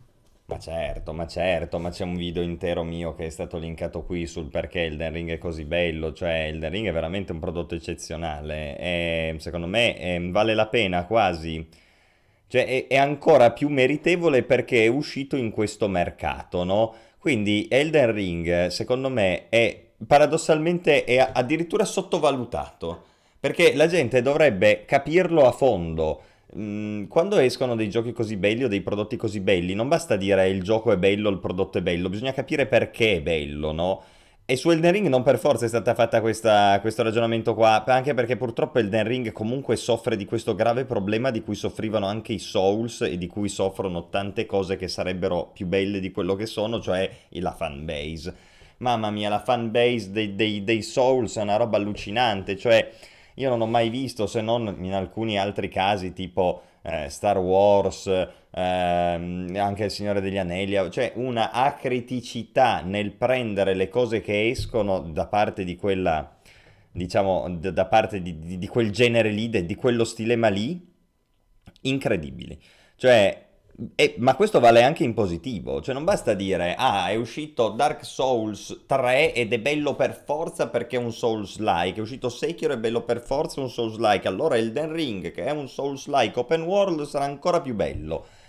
E poi è vero, eh? Poi è vero, però perché è vero? Cioè non basta dire ecco eh, perché i Souls sono tutti belli, perché non è vero che i Souls sono tutti belli. Dark Souls 2 non è un bel gioco. Io sfido chiunque a dirmi che Dark Souls 2 è un esempio di bel Souls like. Non è così. Quindi, ma sì, certo, è di sicuro il più carente di tutti e in generale non è un gioco esaltante, se posso permettermi. Il... Basta paragonarlo con Dark Souls 3 o non parliamo Elden Ring, capisci cosa, cos'è la, la differenza no? tra un buon Souls-like e un cattivo Souls. Quindi, dunque, quello che a me fa incazzare è che Elden Ring è, è, giustamente è stato ritenuto un bellissimo gioco e giustamente ha venduto un casino, però poi da qui noi dobbiamo dire, dobbiamo, adesso non si torna più indietro, cioè dopo che è uscito Elden Ring noi non ci possiamo più accontentare della robaccia che usciva pre Elden Ring, perché è come il mito della caverna, nel momento in cui vedi il mondo vero non ti accontenti più delle ombre, no? E invece a me sembra che comunque tutto sommato non è che ci sia stata questa grande richiesta, anzi ci sono stati perfino dei casi in cui ho letto delle robe un po' allucinanti, tipo, eh, ma Elden Ring è bellissimo, per carità di Dio, però è una brutta grafica. Allora, intanto probabilmente sì, sì. bisogna andare un attimo dall'oculista, ma forse anche dal neurologo, ma al di là di questo... E allora? E allora? Cioè, qual è il problema? Ma mille volte meglio un gioco che abbia un gameplay della Madonna come Elden Ring che mi immerge in questo mondo? Mi va bene anche che sia 8 bit il mondo se è fatto come quello di Elden Ring. Cosa c'entra la grafica? C'entra quello che ti trasmette, no? Con quel gameplay lì e tutto quanto. Dunque, cioè, proprio, nella, cioè, anche lì la critica, anche quando è positiva, spesso si muove in una direzione sbagliata. E il problema no. è che poi ci si concentra sulle cose sbagliate e quindi non si capisce esattamente perché Elden Ring è così figo. E quindi quando un domani si faranno i giochi dopo Certo, un po' di ispirazione per forza verrà presa da Elden Ring, non fosse altro per il fatto che ha venduto un casino. Però magari non la si prende tutta, o comunque si continua a tergiversare, a cercare di fare le cose alla vecchia maniera. Cioè, bisogna anche essere consapevoli del perché è effettivamente il miglior gioco del 2022 e a mio modo di vedere uno dei migliori giochi negli ultimi dieci anni. Sì, devo dire che eh, sono d'accordo con quello che hai detto per quanto riguarda le critiche eh, su Elden Ring, raga, si è scatenato, si è scatenata l'ignoranza internetiana perché, per carità, ha avuto un successo enorme, clamoroso, persino superiore alle aspettative degli stessi sviluppatori. Se non sbaglio, ha già superato le 20. Se non sbaglio, nel primo mese ha venduto più di 20 milioni di copie. Raga, se continua così, supera Skyrim. Cioè, rendiamoci conto della portata com- anche commerciale di questo gioco che ha uno potrebbe dire l'ennesimo Souls-like, sì, ma questo gioco ha aperto una nuova generazione di giocatori che non aveva mai giocato un Souls-like. E per tante persone è stato il loro primo Souls. E anche per me, io li avevo provati i primi Souls, però non mi piacevano, cioè non erano adatti ai miei gusti. Questo è stato il primo Souls che davvero mi ha catturato, che mi ha preso, che ho giocato per 100 ore e che ri- sicuramente riprenderò in mano non appena esce il DLC, che tra l'altro è stato annunciato pochi giorni fa, Shadow of the Earth 3. Anche lì, eh, diciamolo, perché comunque è una novità grossa. Per il resto, io devo dire che negli ultimi mesi, cioè nell'ultimo anno, dato che è uscito un anno fa, nel corso di quest'anno io su internet e su YouTube ho letto di tutto, in particolare in Italia c'è un'ignoranza dilagante. Io sono d'accordo con quello che hai detto, Askez, io ho letto delle robe, cioè se, se voglio che si è scatenata l'ignoranza, l'analfabetismo funzionale di gente che dice eh ma è bru, c'è una brutta grafica, eh ma tecnicamente fa cagare, o di chi addirittura dice è more of the same di, di Dark Souls, quando in verità se, se, capisci il gioco e se entri nelle meccaniche del gioco, non è così, è molto di più, è molto di più. Nonché un open world, tra l'altro il primo open world fatto veramente così bene, anche da un punto di vista tecnico, tutto connesso, senza caricamenti tra le zone, è eccezionale.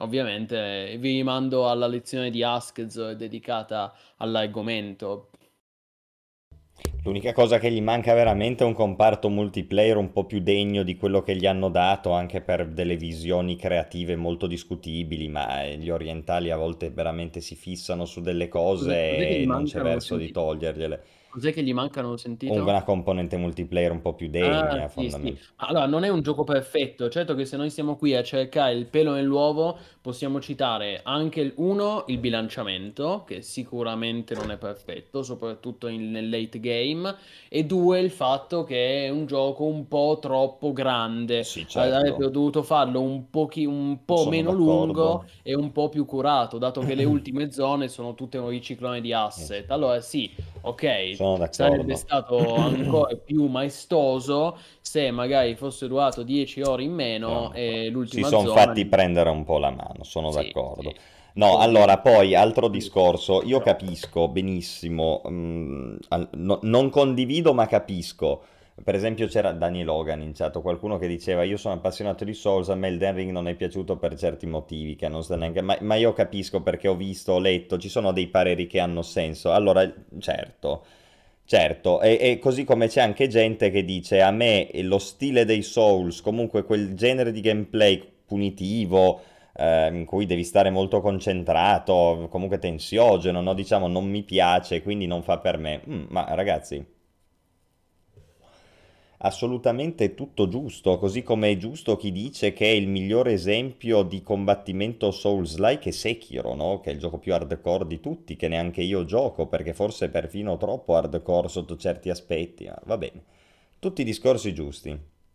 Così come sono giusti i discorsi di chi mi può dire eh, a me D'Annunzio non piace perché fa le descrizioni troppo prolisse e a me le descrizioni prolisse mi fanno cagare, a me io invece godo quando Clint Eastwood mi spara il one-liner, io voglio quello. Io ti dico ma guardati i film di Clint Eastwood che ti spara il one-liner. Però non puoi dirmi che non sia un capolavoro il piacere di D'Annunzio, capito? Cioè è solo quello il discorso. Allora, infatti nessuno lo sta facendo e non è che eh, me la sto prendendo con... eh, io sto dicendo, anzi, capisco alcune obiezioni anche personali che uno può avere nei confronti di Elden Ring e dei Souls-like in genere. Detto ciò, prendiamolo da un punto di vista un attimino più ad ampio spettro, secondo me come gioco Elden Ring è eccezionale, è eccezionale.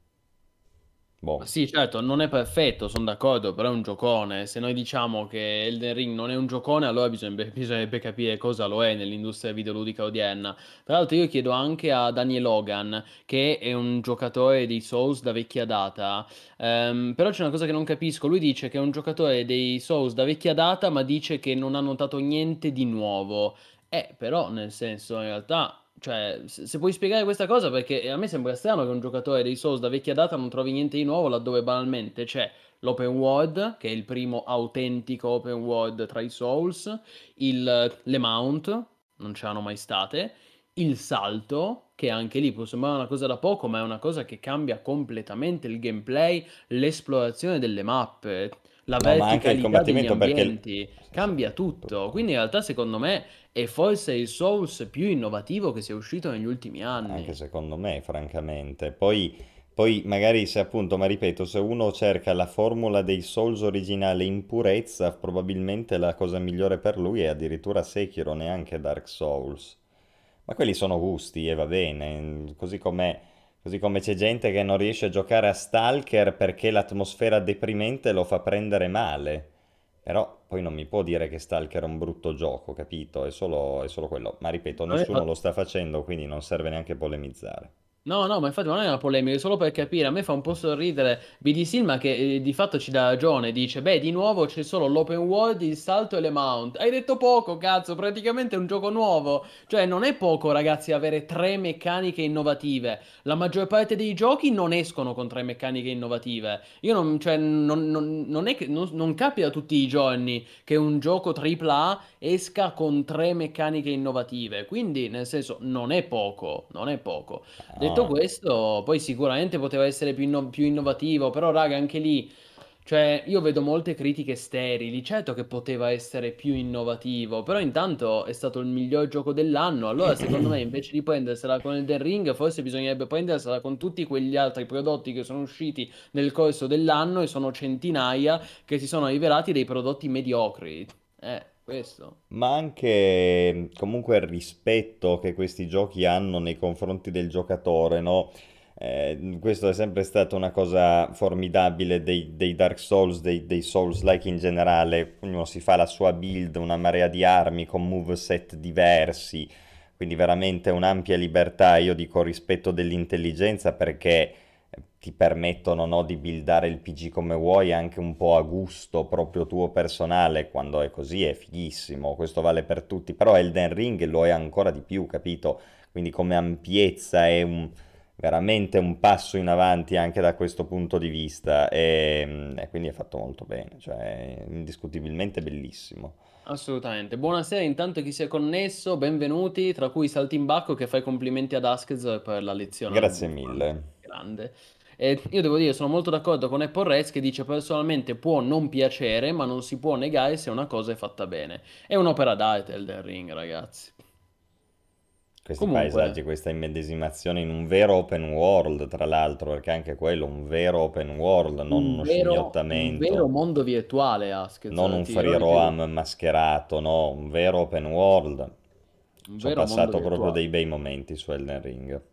È così, è così. Comunque è giusto criticarlo perché come tutti i giochi non è perfetto e quindi non è lesa maestà muovere delle critiche nei confronti del gioco, però non ci sono grandi dubbi, direi, sul Game of the Year, quindi quest'anno meritatissimo e va a lui di- per distacco. Andiamo. Andiamo avanti, direi che ci siamo, ci siamo impantanati su Elden Ring, manco fossimo nella zona delle paludi.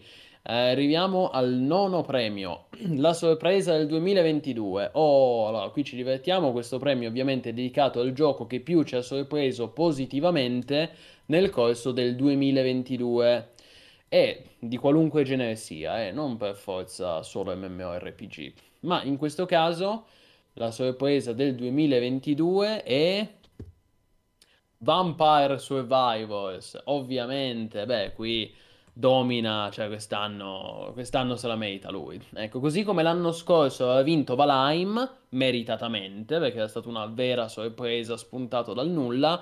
Quest'anno, obiettivamente, cosa gli vuoi dire? Un indie sviluppato da un developer italiano, tra l'altro, Luca Galante, che merita tutta la visibilità che sta avendo. Insomma, raga, ah, scherzo, dici tu qualcosa su Vampire Survivors che Vampire sei... Survivors è stato incredibile perché uno la prendeva come una roba così, no? Poi a un certo punto l'ho visto giocato da un mio amico e ho detto, ma aspetta un attimo, cioè, ma questa roba è veramente divertente. Io all'inizio l'avevo un po' assimilato al vecchio Geometry Wars, ve lo ricordate Geometry Wars? Un vecchissimo gioco di Steam, anche quello costava 2 euro. Me lo Eh, ricordo? eh, Anche il 2 era uscito. eh, esatto, sì, sì, sì, eh, gioco a scimmiottamento dei vecchi giochi arcade, no? Dopodiché, oh, parte Vampire Survivors, lo compro in early access, 1,50 euro, quanto cavolo costava all'epoca, e iniziano a aggiornarlo, a farci roba, e c'è il Theory Craft, e ci sono le builder, eh, cioè, inizia a diventare mastodontico, no? Anche dal punto di vista proprio del gameplay, cioè una roba pensata, fatta bene, che poi ti dà soddisfazione perché macini mob, vedi i numeri che salgono, insomma, c'è tutta una serie di cose che ti triggerano la dopamina. Eh, però è fatto benissimo anche come gioco, come gioco di quel genere, è chiaro che uno non si può aspettare il nuovo Witcher, evviva, certo che no, però è un gioco che ha un merito in- indiscutibile, cioè quello di aver portato uno stile di gioco di questo tipo di nuovo nel 2023, facendolo pagare, anzi nel 2022, facendolo pagare niente ma un bel gioco pensato, complesso, fatto da, da, una persona con un cervello, no? Te ne accorgi subito che è fatto da una persona con un cervello e quindi complimenti, una bella sorpresa. Giustamente, come ci salti in bacco, la nuova domanda per decidere se un gioco è un'opera d'arte oppure no, da oggi sarà, ma è coerente? E beh, direi che Vampire Survivors da questo punto di vista Assolutamente, se voi pensate a tutte le cose che si intersecano all'interno delle build dei livelli di Vampire Survivors, voi trovate una coerenza incredibile perché il gioco è proprio basato su quello, no? su una combinazione di cose. Quindi è perfetto in questo senso come esempio. È un gioco che di tecnica ha molto poco, però funziona perché è un bidimensionale a scorrimento orizzontale, anzi anche verticale in certe mappe.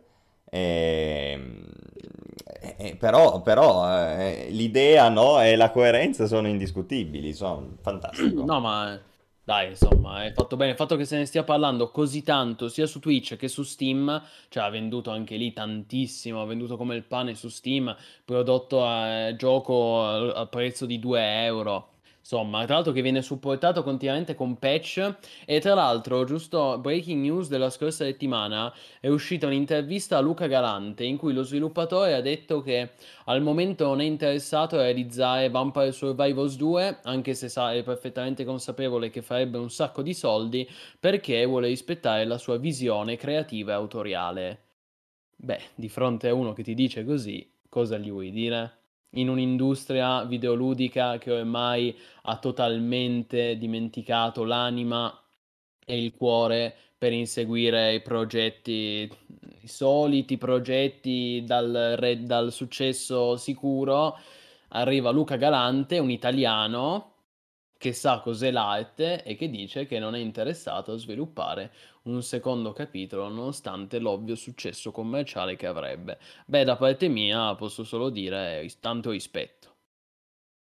Merita tutto il successo che ha avuto questo gioco, ragazzi. Questo veramente è uno degli esempi indiscutibili di sviluppatori che meritano il successo che hanno avuto. Anche perché se ti fanno pagare un gioco 2 euro, francamente non puoi che ti fare per loro.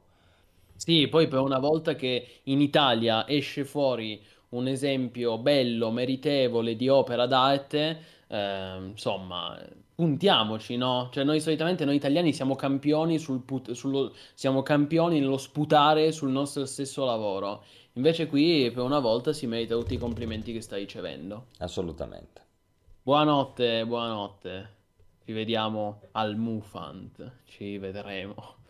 Va bene, e sì, sì, sicuramente di soldi se ne, se ne è fatti. No, ma adesso no, no, ragazzi, non si parla di Diablo 4 stasera. Eh, la domanda salvatela e ce la rifate nel prossimo salotto, ma sì, non sì, parliamo dobbiamo andare con gli MM Oscar oggi, ragazzi. Non parliamo di cose andiamo, off topic eh, durante gli MM Oscar, ragazzi. Fate i bravi.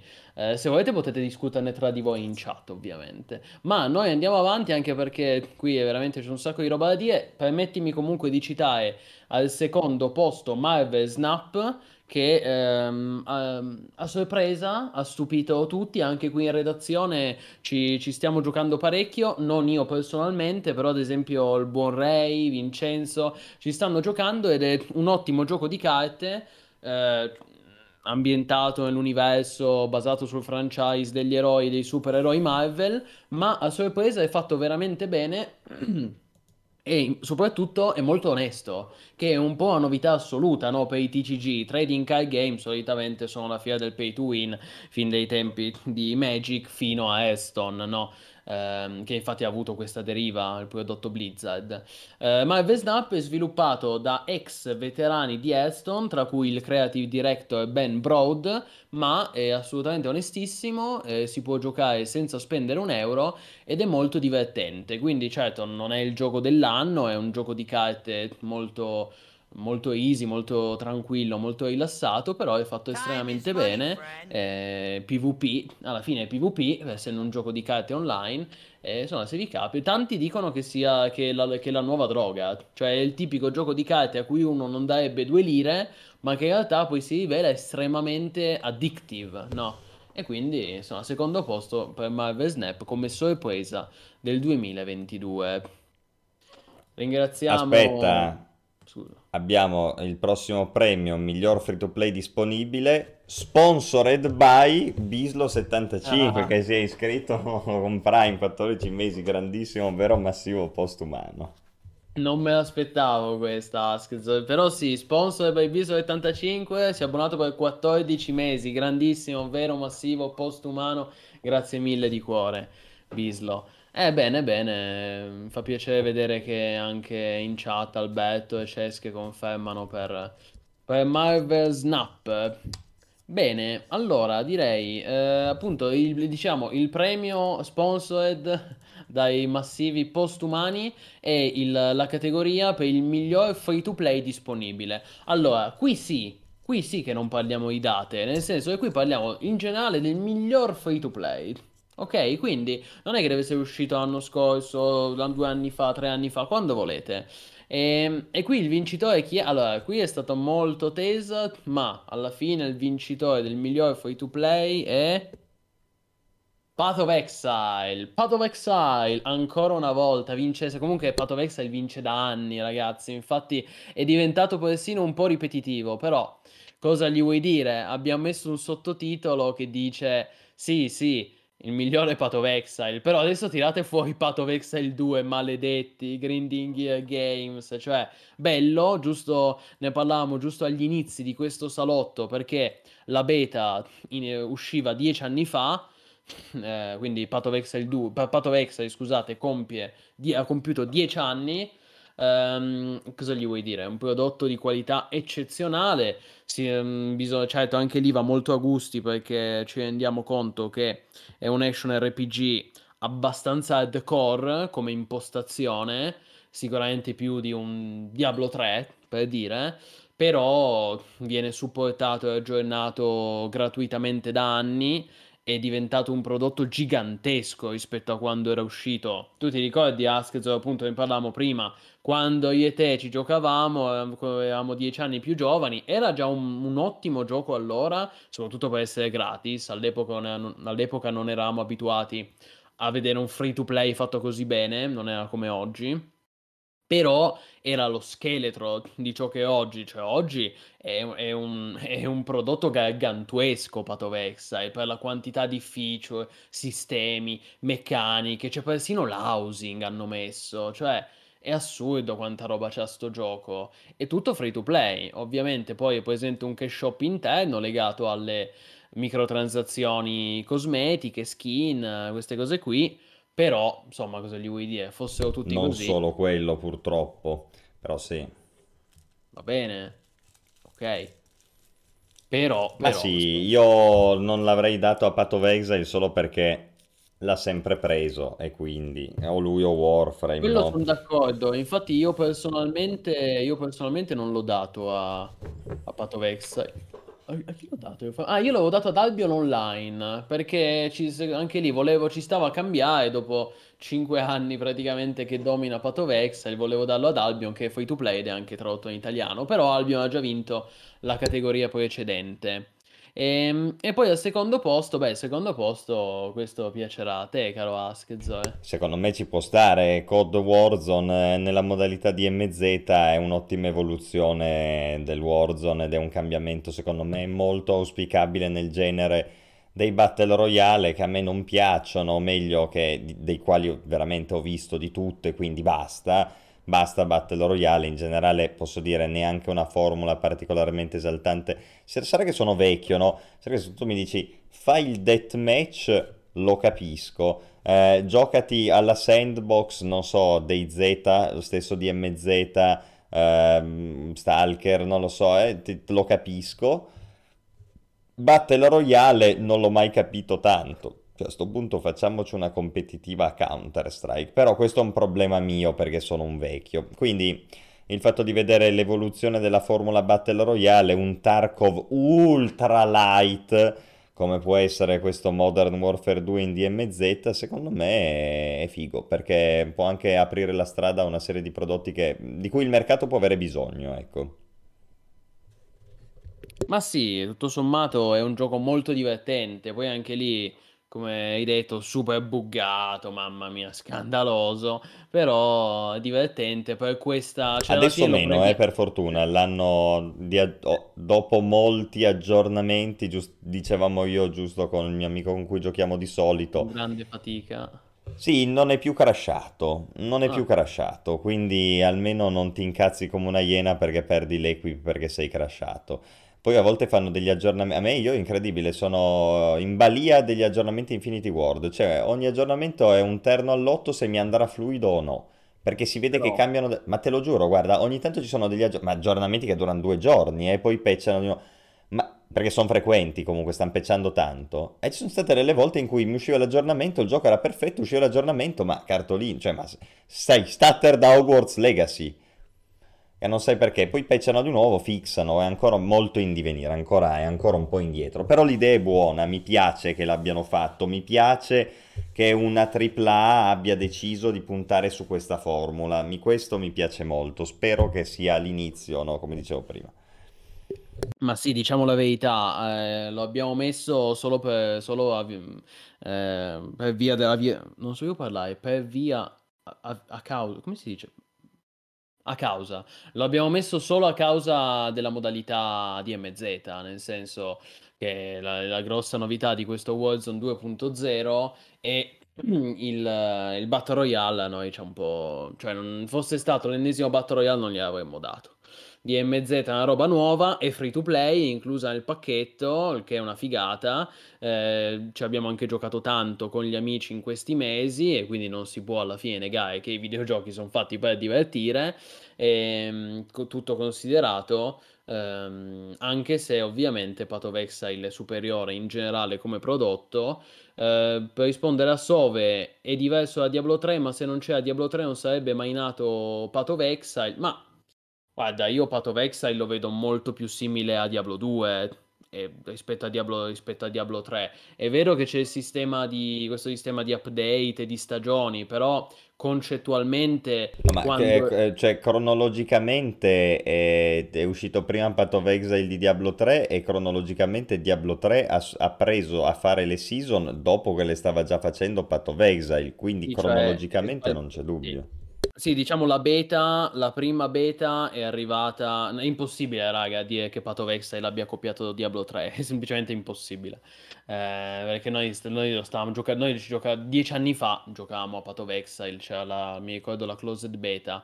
Semmai si può dire che si è ispirata a Diablo 2 e quello gli sviluppatori non hanno mai nascosto l'ispirazione, ma parliamoci chiaro, qualsiasi action RPG hack and slash isometrico uscito negli ultimi vent'anni si è ispirato a Diablo 2, perché stiamo parlando de- del re, cioè il signore degli...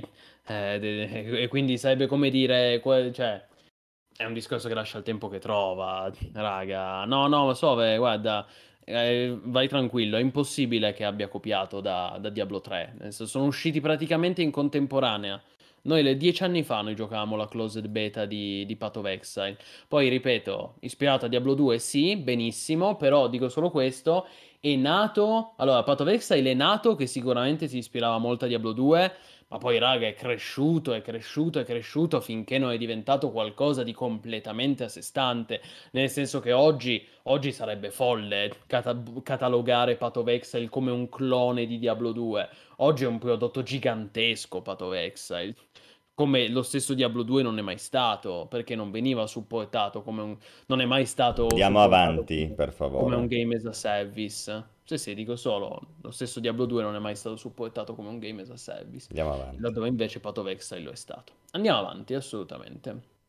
Allora, ci avviamo verso la conclusione con il miglior MMO disponibile. Scusate, stasera la mia voce, mannaggia, eh, parlo troppo. Il migliore MMO disponibile sul mercato, quindi ovviamente qui non conta l'anno, ok? Mentre prima abbiamo dato un premio per il migliore MMO uscito nel 2022 e lì quindi contava per forza lo Stark e Gloria Victis, qui diciamo, ci, qui la domanda è qual è il migliore MMO in generale?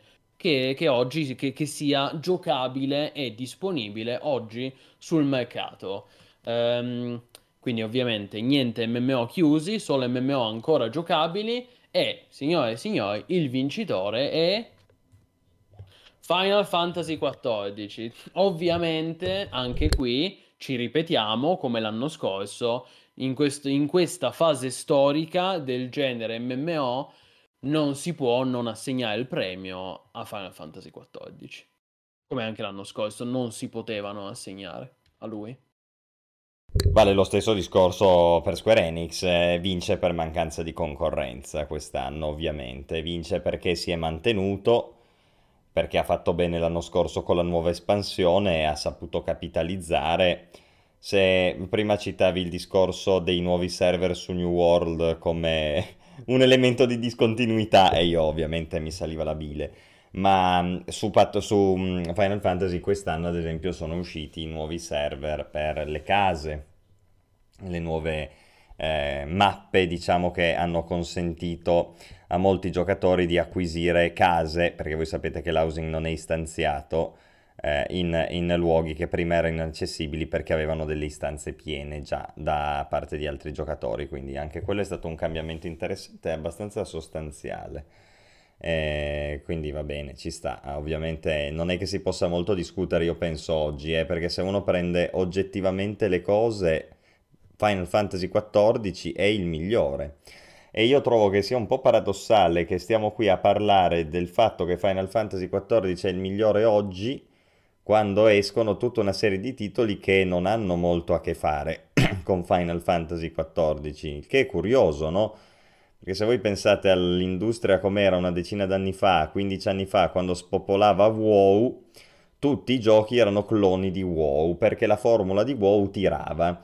Adesso Final Fantasy tira un botto, eppure nessuno pensa di clonare Final Fantasy XIV. Invece io penso che giochi di quel genere lì, con quei sistemi lì, con quel combat lì, con quei contenuti endgame lì andrebbero molto bene. Eppure esistono soltanto oggi nella forma di Final Fantasy XIV e World of Warcraft fondamentalmente. Dei due vince Final Fantasy XIV per i motivi che abbiamo sempre detto. Quindi avanti. Sì, um... oddio, volevo dire una cosa, eh, tu hai appena detto una cosa che mi ha triggerato, vabbè, volevo rispondere, ma non... Non, non mi ricordo. Mi Pensiamo a ringraziare Sirro83 che sponsorizza il migliore MMO disponibile con questo abbonamento. Grande. Grandissimo, vero massivo. È abbonato per otto mesi, vero massivo postumano. Grazie mille di cuore, Sirro. Ma sì, cioè anche in questo momento Final Fantasy domina anche per come viene supportato e aggiornato da, da Square Enix, che sicuramente merita più di, di Blizzard dopo quello che è successo, tutti gli scandali che sono emersi l'anno scorso, no? E, insomma, merita, merita Final Fantasy XIV in attesa della prossima espansione e in attesa del revamp grafico che noi sappiamo già che arriverà probabilmente il prossimo anno dovrebbe arrivare questo atteso eh, aggiornamento che migliorerà la grafica di Final Fantasy. Poi anche lì non aspettatevi che improvvisamente diventa un gioco next gen col graficone assurdo, però intanto è comunque tanta roba. Se migliora, cioè già, que- già così è il migliore MMO disponibile. Poi migliori fanno la grafica, migliorano il comparto visivo, beh, fa, fa solo che piacere. Ecco, il discorso è un po' questo. Bene. Eh, quindi direi che siamo all'ultimo premio, che poi è anche quello su cui ci sbi- sbizzarriremo un po' di più, quello un po' più discorsivo, ovvero l'MMO più atteso dei prossimi anni. Noi giusto un paio di settimane fa abbiamo fatto un salotto dedicato agli MMO più attesi del 2023 e oltre e adesso qui diamo la statuetta per il premio eh, per l'MMO più atteso di quest'anno eh, con lo sguardo rivolto al futuro, ci chiediamo qual è l'MMO o il gioco multiplayer online che attendiamo di più E qua il vincitore è Diablo 4, ovviamente, è il Diablo, giusto in chat, tutta, ma, ma basta vedere la nostra chat, è tutta la sera che ci chiedono di parlare di Diablo 4, anche se teoricamente l'argomento non è a Diablo 4, però adesso possiamo dirlo. Insomma, ragazzi, ma chi vogliamo darla, chi vogliamo darla a credere? Ovviamente Diablo 4 è ovviamente un MMO, come abbiamo già detto tante volte qui su MMO.it, è un, eh, è un gioco multiplayer online a mondo condiviso, quindi shared world, con delle zone interamente esplorabili da più giocatori, con world boss, PvP Insomma, è un MMO a tutti gli effetti. Ecco, questa è la nostra definizione ed è anche... Speriamo bene, caro Askz. Eh. Assolutamente, no, beh, anche perché ragazzi, il, il discorso è gli altri che per esempio abbiamo citato nel nostro video, gli MMO più attesi, mm-hmm. allora o non convincono o non sono attesi quanto Diablo 4 da parte nostra, oppure sono molto in là cioè sì. comunque manca una data di uscita precisa, non si sa bene se usciranno quest'anno o magari all'inizio del prossimo, cioè, con calma, no? Diablo 4 ha la data di uscita, il 6 giugno, abbiamo visto dei video di gameplay, lo aspettiamo perché Diablo 4 vince Diablo 4, boh. Sì, sì, poi certo che World of Runeterra tutti aspettiamo ah, di beh, vederlo. chiaro, eh, tutti cioè, aspettiamo di vederlo cioè... e farci prendere dall'hype saltimbacco. Speriamo che sia WoW 2. Esatto, però... io aspetto WoW 2, allora io eh, esatto, certo, esatto, però quello lo vedremo tra dieci anni, eh, quindi wow, noi abbiamo preferito dare il premio a una cosa più cioè, raga, è dietro l'angolo Diablo 4, ne parlavamo giusto prima. Prossima settimana c'è la beta, che ovviamente streameremo, per chi ancora ce lo sta chiedendo, ma vi pare che non streamiamo la beta di Diablo 4? Quindi, quindi sì, quindi sì. Eh, lo so che non ha una data Saltimbacco, però noi abbiamo preferito... Cioè, ah, nel senso, ragazzi, questa è una scelta nostra personale, ognuno può avere le, la sua opinione, può pensarla come vuole. Noi di MMO.it all'interno della nostra redazione abbiamo preferito concentrarci su un MMO che è dietro l'angolo, come ha spiegato molto bene il buon, il buon Askez. No, non ho visto, buonasera CyberYuk, non ho visto il Codex of Power, immagino sempre legato a Diablo 4. Eh, devo, devo approfondire. Comunque... MMO di Dune è prematuro come il discorso che faceva Plinius. Come scusa? No, ah. l'MMO di Duna è ancora prematuro, come il discorso che facevi prima. No, beh, molto bello, molto bello. Infatti, sì, sì. infatti è uno dei candidati. Ehm, anche perché però non uscirà quest'anno, mm, secondo me 2024. Duna Awakening. Torne... Sicuramente torneremo a parlarne eh, perché hanno annunciato la beta che secondo me si terrà già quest'anno e quindi in occasione della beta torneremo a parlarne, a trattarlo. Però Diablo 4 è quello più vicino, cioè parliamoci chiaro, tre mesi, cioè già questo mese lo, lo proviamo, lo proviamo con mano, raga, e poi a giugno esce. Per il resto, secondo posto, Blue Protocol e Pax Day a pari merito hanno ricevuto lo stesso numero di voti qui in redazione. Beh, sono entrambi, sono entrambi molto attesi, eh, pur nel loro essere completamente diversi. Perché? Perché Blue Protocol è un MMO di cui ormai conosciamo vita, morte e miracoli da 4 anni, cioè incredibile, è, è un'era geologica che è stato annunciato Blue Protocol. Per fortuna questo è l'anno buono che esce, meno male Dio santo, è che non se ne poteva più. E, ehm, comunque è molto atteso soprattutto da chi apprezza no? un'estetica anime da MMO orientale, anche quello ricordiamo molto vicino al lancio, tant'è che io la scorsa settimana ho provato l'editor del personaggio, hai visto Askz? E quello, cioè quando gli sviluppatori rilasciano l'editor del personaggio è segno che non manca tanto, eh? cioè, non è che esce tra dieci anni, quindi anche quello eh, io me lo aspetto per quest'estate. Comunque vada, confermato 2023, verrà pubblicato, ricordiamo, da Amazon Games anche questo e sarà free to play su Steam. Inizialmente uscirà solo su PC, poi successivamente anche su console. E, ehm, e, poi c'è anche questo Pax Day che è molto interessante. Io adesso non so se vogliamo parlarne adesso o magari la prossima, la prossima volta, caro Askzo, però è un, tit- è un nuovo MMO che è stato presentato questa settimana, per questo dicevo l'esatto contrario di Blue Protocol, perché questo è fresco, fresco d'annuncio e sembra essere tanta roba. Poi ovviamente bisogna vedere se mantengono le promesse. Però si sale già sul treno dell'hype. Esatto, è, fi- esatto, è figlio Dai, dell'hype spasmodico Pax hype, Day. hype. È Pax Day. Figlio ah, dell'illusione di avere qualcosa di nuovo e di Pax diverso. Day. Chissà se Senti, sarà già solo vero. col titolo latino, il latinorum mi hanno conquistato. Era Pax Day. Pax Day, d'ora in poi hype. Hype, hype per Pax Day. Ma no, parliamone meglio la prossima volta, va, che magari due parole si possono anche spendere sul No, no, secondo. ma anche più di due, poverini. Cioè, nel senso, si C'è merita un... Microsoft dietro, insomma, non sembra la solita roba buttata lì, ecco, vediamo. Ehm, assolutamente mer- merita. La prossima volta ne parleremo molto bene. Guarda, Sove, stasera ti vedo particolarmente polemico. Ti rispondo solo dicendo: siccome dici non capisco che ci azzeccano gli Oscar a marzo. Beh, forse non lo sai. Gli Oscar, non di MMO Hit, ma proprio gli Oscar di Hollywood sono a marzo. Esattamente, si tengono la prossima settimana. Quindi, nel senso, se Siamo lo in può fare anticipo. l'Academy. Se lo può fare l'Academy di Hollywood, non vedo quale sia il problema se lo fa MMO.it, forse è perché, è perché siamo in anticipo, è per quello. Ah, il problema è quindi che, se- è che arriviamo- è che siamo troppo avanti, è quello il problema, che siamo troppo avanti. Eh, lo so, dovevamo arrivare una settimana dopo, ragazzi. Eh. Comunque, sarà, sarà per la prossima volta. Quindi, Eh, Pax Day, vediamo la prossima volta, Saltimbanco. dai. Guarda, vediamo, la prossima volta ne parliamo un po' di Pax Day. Anche io ho qualche remora, però appunto ci sono anche degli indizi. È curioso, è curioso, capisco che c'è interesse dietro, lo capisco, lo capisco. No, ma è molto interessante, lo dico pure io che insomma merita, merita, Eh, però magari la prossima volta ne parliamo meglio, giusto per non dedicargli adesso gli ultimi dieci minuti. E so che tu vuoi Askz e Fremi perché vuoi parlare di un'altra cosa, però prima eh, permettimi di concludere dicendo Certo. che questi sono stati quindi gli Oscar. No, l'articolo che abbiamo pubblicato è un articolo in Early Access, quindi al fondo vedi che c'è una parte che mi sono dimenticato di completare, chiedo scusa. Adesso se aggiorni ho già, ho già corretto, ecco. Comunque, vabbè, insomma, ragazzi, articolo in Early Access, va bene, non rompete.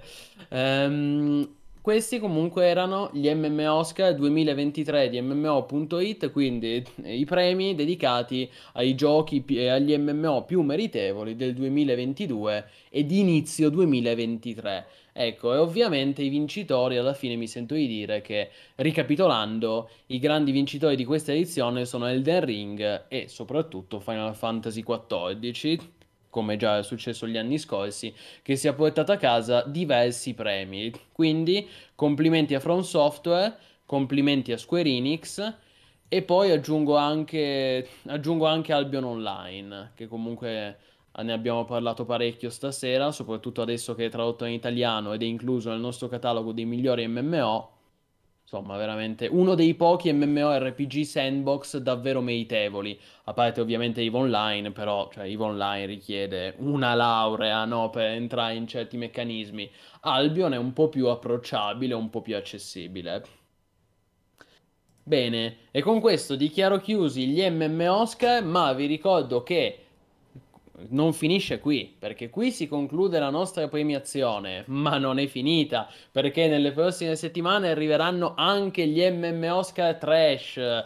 Ormai lo sapete, ragazzi, che dopo gli Oscar arrivano gli Oscar Trash, i premi del disagio, e quindi arriveranno i premi dedicati ai peggiori titoli dell'anno passato. E lì ci sarà da divertirsi, ci sarà tanto da dire.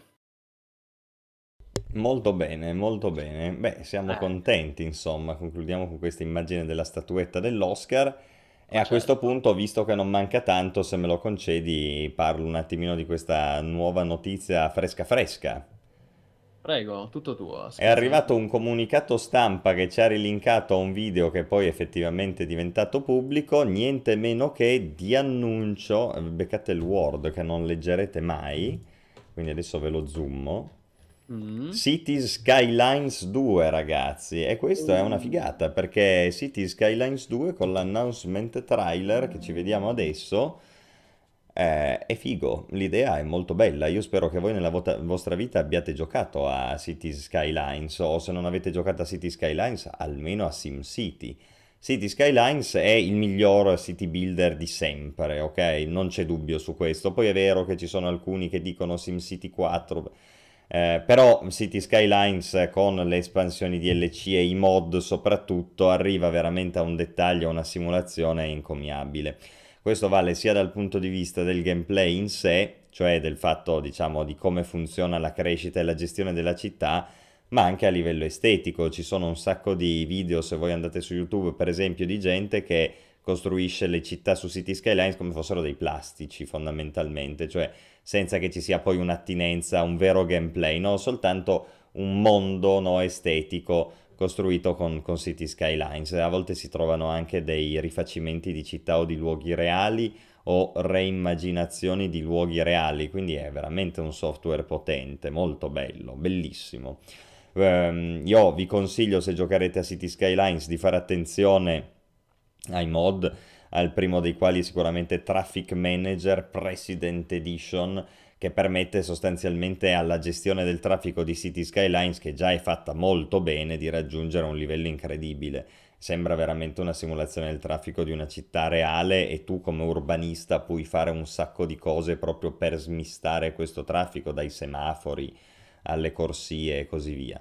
Quindi veramente figo, veramente complesso di intelligenza e di simulazione. Del 2 non si sa nulla, perché io vi ho fatto proiettare mentre parlavo questo trailer che però non è un gameplay trailer, è un cinematic, quindi non, del gioco non sappiamo nulla. teas- è un teaser. È un teaser, però io suppongo che sarà il primo migliorato. Sì. More Quindi, ma in questo caso non è che pretendo molto altro. Allora, City Skylines cos'ha di innovativo? Gestione del traffico, simulazione embrionale dei fluidi, potete deviare i fiumi, costruire i torrenti di merda con le fognature che spurgano, c'è tutta la dinamica dei fluidi e i mod. Queste tre cose fanno City Skylines. Allora, City Skylines 2 non deve fare altro che migliorare questi tre aspetti. Per chiamarsi City Skylines 2 deve, essere- deve fare quello. Deve rendere migliore quello che già aveva caratterizzato il primo più di ogni altro city builder e che ha fatto al- nel lungo periodo la differenza. Eh, spero che ce la faranno. È uno dei giochi più belli, eh, per me, City Skylines, veramente figo. È molto interessante come annuncio Ask. Sei contento? Sei contento che te l'ho linkato, eh? Molto. Staste- Appena è uscito il comunicato stampa al PR te l'ho segnalato ed effettivamente questa beh, è una notizia grossa, ma non solo per il fatto che è City Skyline 2, ma è una notizia bomba anche per il fatto che è stato confermato il lancio quest'anno, 2023, e se guardi alla fine del trailer sarà disponibile su Game Pass. Sarà incluso nel Game Pass, che but- buttalo via, Steam? insomma, queste Cioè, eh, sono robe grosse, eh. sono robe grosse. Vedi Eh, guarda, beh, eh, direi che tutti dovrebbero provarlo almeno, anche se non avete mai giocato a un city builder. I city builder sono giochi divertentissimi, sono gestionali veramente fighi, eh, molto gratificanti, perché vedi proprio l'ecosistema urbano crescere, come l'hai gestito tu, molto belli. Eh, City Skylines è bellissimo come gioco Vai. proprio. Io ti faccio una domanda. Ehm, adesso che è uscito questo annuncio e abbiamo la consapevolezza che appunto è ufficiale City Skyline 2, tu dici che quell'annuncio misterioso che doveva fare Paradox è questo o davvero Ah, quello dei Sims. No, no, non è questo, Esatto, non è il questo gioco perché dei questo lo Sims. fa, co- lo- questo lo fa Colossal Order, non c'entra con ehm, Red Line, Red... Ok. È un'altra roba. Da, da Paradox ci aspettiamo ancora questo annuncio del fantomatico concorrente di The Sims, che anche quello è interessante, non lo svilupperà direttamente Paradox se non in parte con una divisione minore, chiamiamola Eh, così. mostrala. Vuoi che ti linko la news? Eh, Linkami la news, grazie. Eh, questo è anche, questo è anche epocale, pos- potenzialmente almeno, perché il simulatore di vita è sempre stato in mano a The Sims, no? Se si eccettuano alcuni esempi, mi ricordo sulla metà degli anni 2000, all'epoca di The Sims 2, c'era un po' di concorrenza qui e là, ma Sì, dei cloni. sì, c'erano stati dei cloni di The Sims, più- ma nessuno è riuscito. E quindi ah, di fatto a spadronare, poi veramente si sta parlando ma del 2005 penso, eh, o giù di lì. Quindi sono vent'anni fondamentalmente che mm, c'è solo The Sims di quel genere lì, no? Prima il 2, poi il 3, adesso il 4. Attenzione, e relative espansioni. Saltimbacco dice che l'hanno già annunciato. Si Ah, ecco. Life by You. Bravissimo Saltimbacco. Il Ecco. gestionale che sfida The Sims. Ah, ma, tre, ma annunciato tutto oggi in pratica, Ah, perché ecco. tre ore fa la notizia. Esatto, Allora vediamoci anche il teaser di questo, di Vai. cui fan- mostreranno il gameplay il prossimo 20 marzo. Però anche di questo è uscito il teaserino. Vabbè, oggi Paradox scatenata. Eh, bene ragazzi che ce l'avete detto. Grande. Grande. Life by You. Devo dire, il nome non mi fa impazzire, però vedi il titolo, poi Life by You, sì. Life by You. Potevano inventarsi qualcosa di un Schermo più- nero. Life by You. Ah. Open world come The Sims 3. Incredibile, open world Con le hype. macchine. La no. luce che, che cambia. Building tipo The Sims. Fermi. Questo è gameplay, zio. C'è la... Sì. Fermi, fermi. Sì, Perché qua sei qua agli esperti di The Sims. Ah, Eh, un non ci sono i muri curvi. Non, non pare che ci siano i muri curvi. Eh, questo... Se, se fai il concorrente di The Sims non puoi non metterlo. Perché la grave mancanza di The Sims è che non ci sono i muri curvi. Peccato, Eh, però però, carino. Open world come The Sims 3. Bello. Ah, molto Figo. bene. Anche perché The Sims 3 era poi il migliore. È solo uscito tipo 20 anni avanti i suoi tempi per l'hardware dell'epoca. Però era Come fighissimo. The capita. Mm. Mm. Ma allora, io credo che sia un po' irrealistico aspettarsi un gioco con più roba di The Sims che è un Non è più roba, viene- più roba vuol dire feature, cose, modelli, azioni. Io qua dico una roba fondamentale, il muro curvo.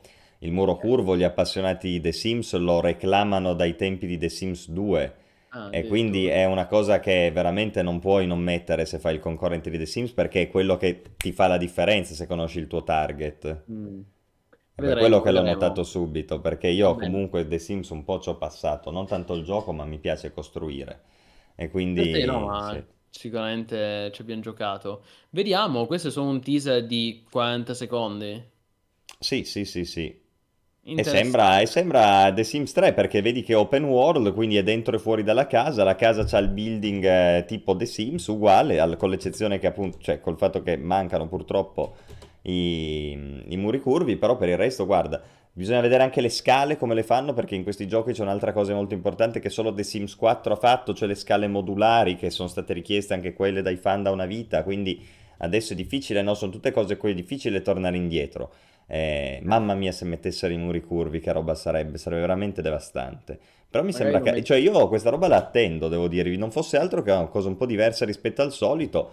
E poi, diamine, a parte che c'è qualcuno che giustamente mi può obiettare, adesso finiamo dalla padella alla brace, perché The Sims è noto per avere tipo 500 euro di DLC ed espansioni, no? Infatti. Adesso arriva Paradox che è nota per avere 200 euro di DLC ed espansioni per i suoi giochi e non si sa no, a che punto è, infatti. Vedremo quello. Però io infatti mi hai anticipato il mio argomento, io volevo giusto dirti, secondo me i muri curvi li mettono un DLC.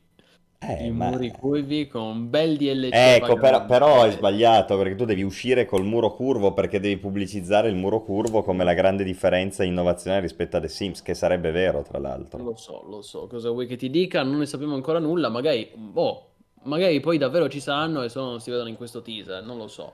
Vedremo. No, Io no, non ci mi sono, chiedo, c'è l'icona. io mi chiedo anche, ah, c'è l'icona che non Non c'è l'icona, cioè ci sono solo, Ah. ci sono solo le icone dei muri dritti, dei Ok. muri retti. Io mi chiedo se magari ci sarà anche una qualche forma di multiplayer a questo punto.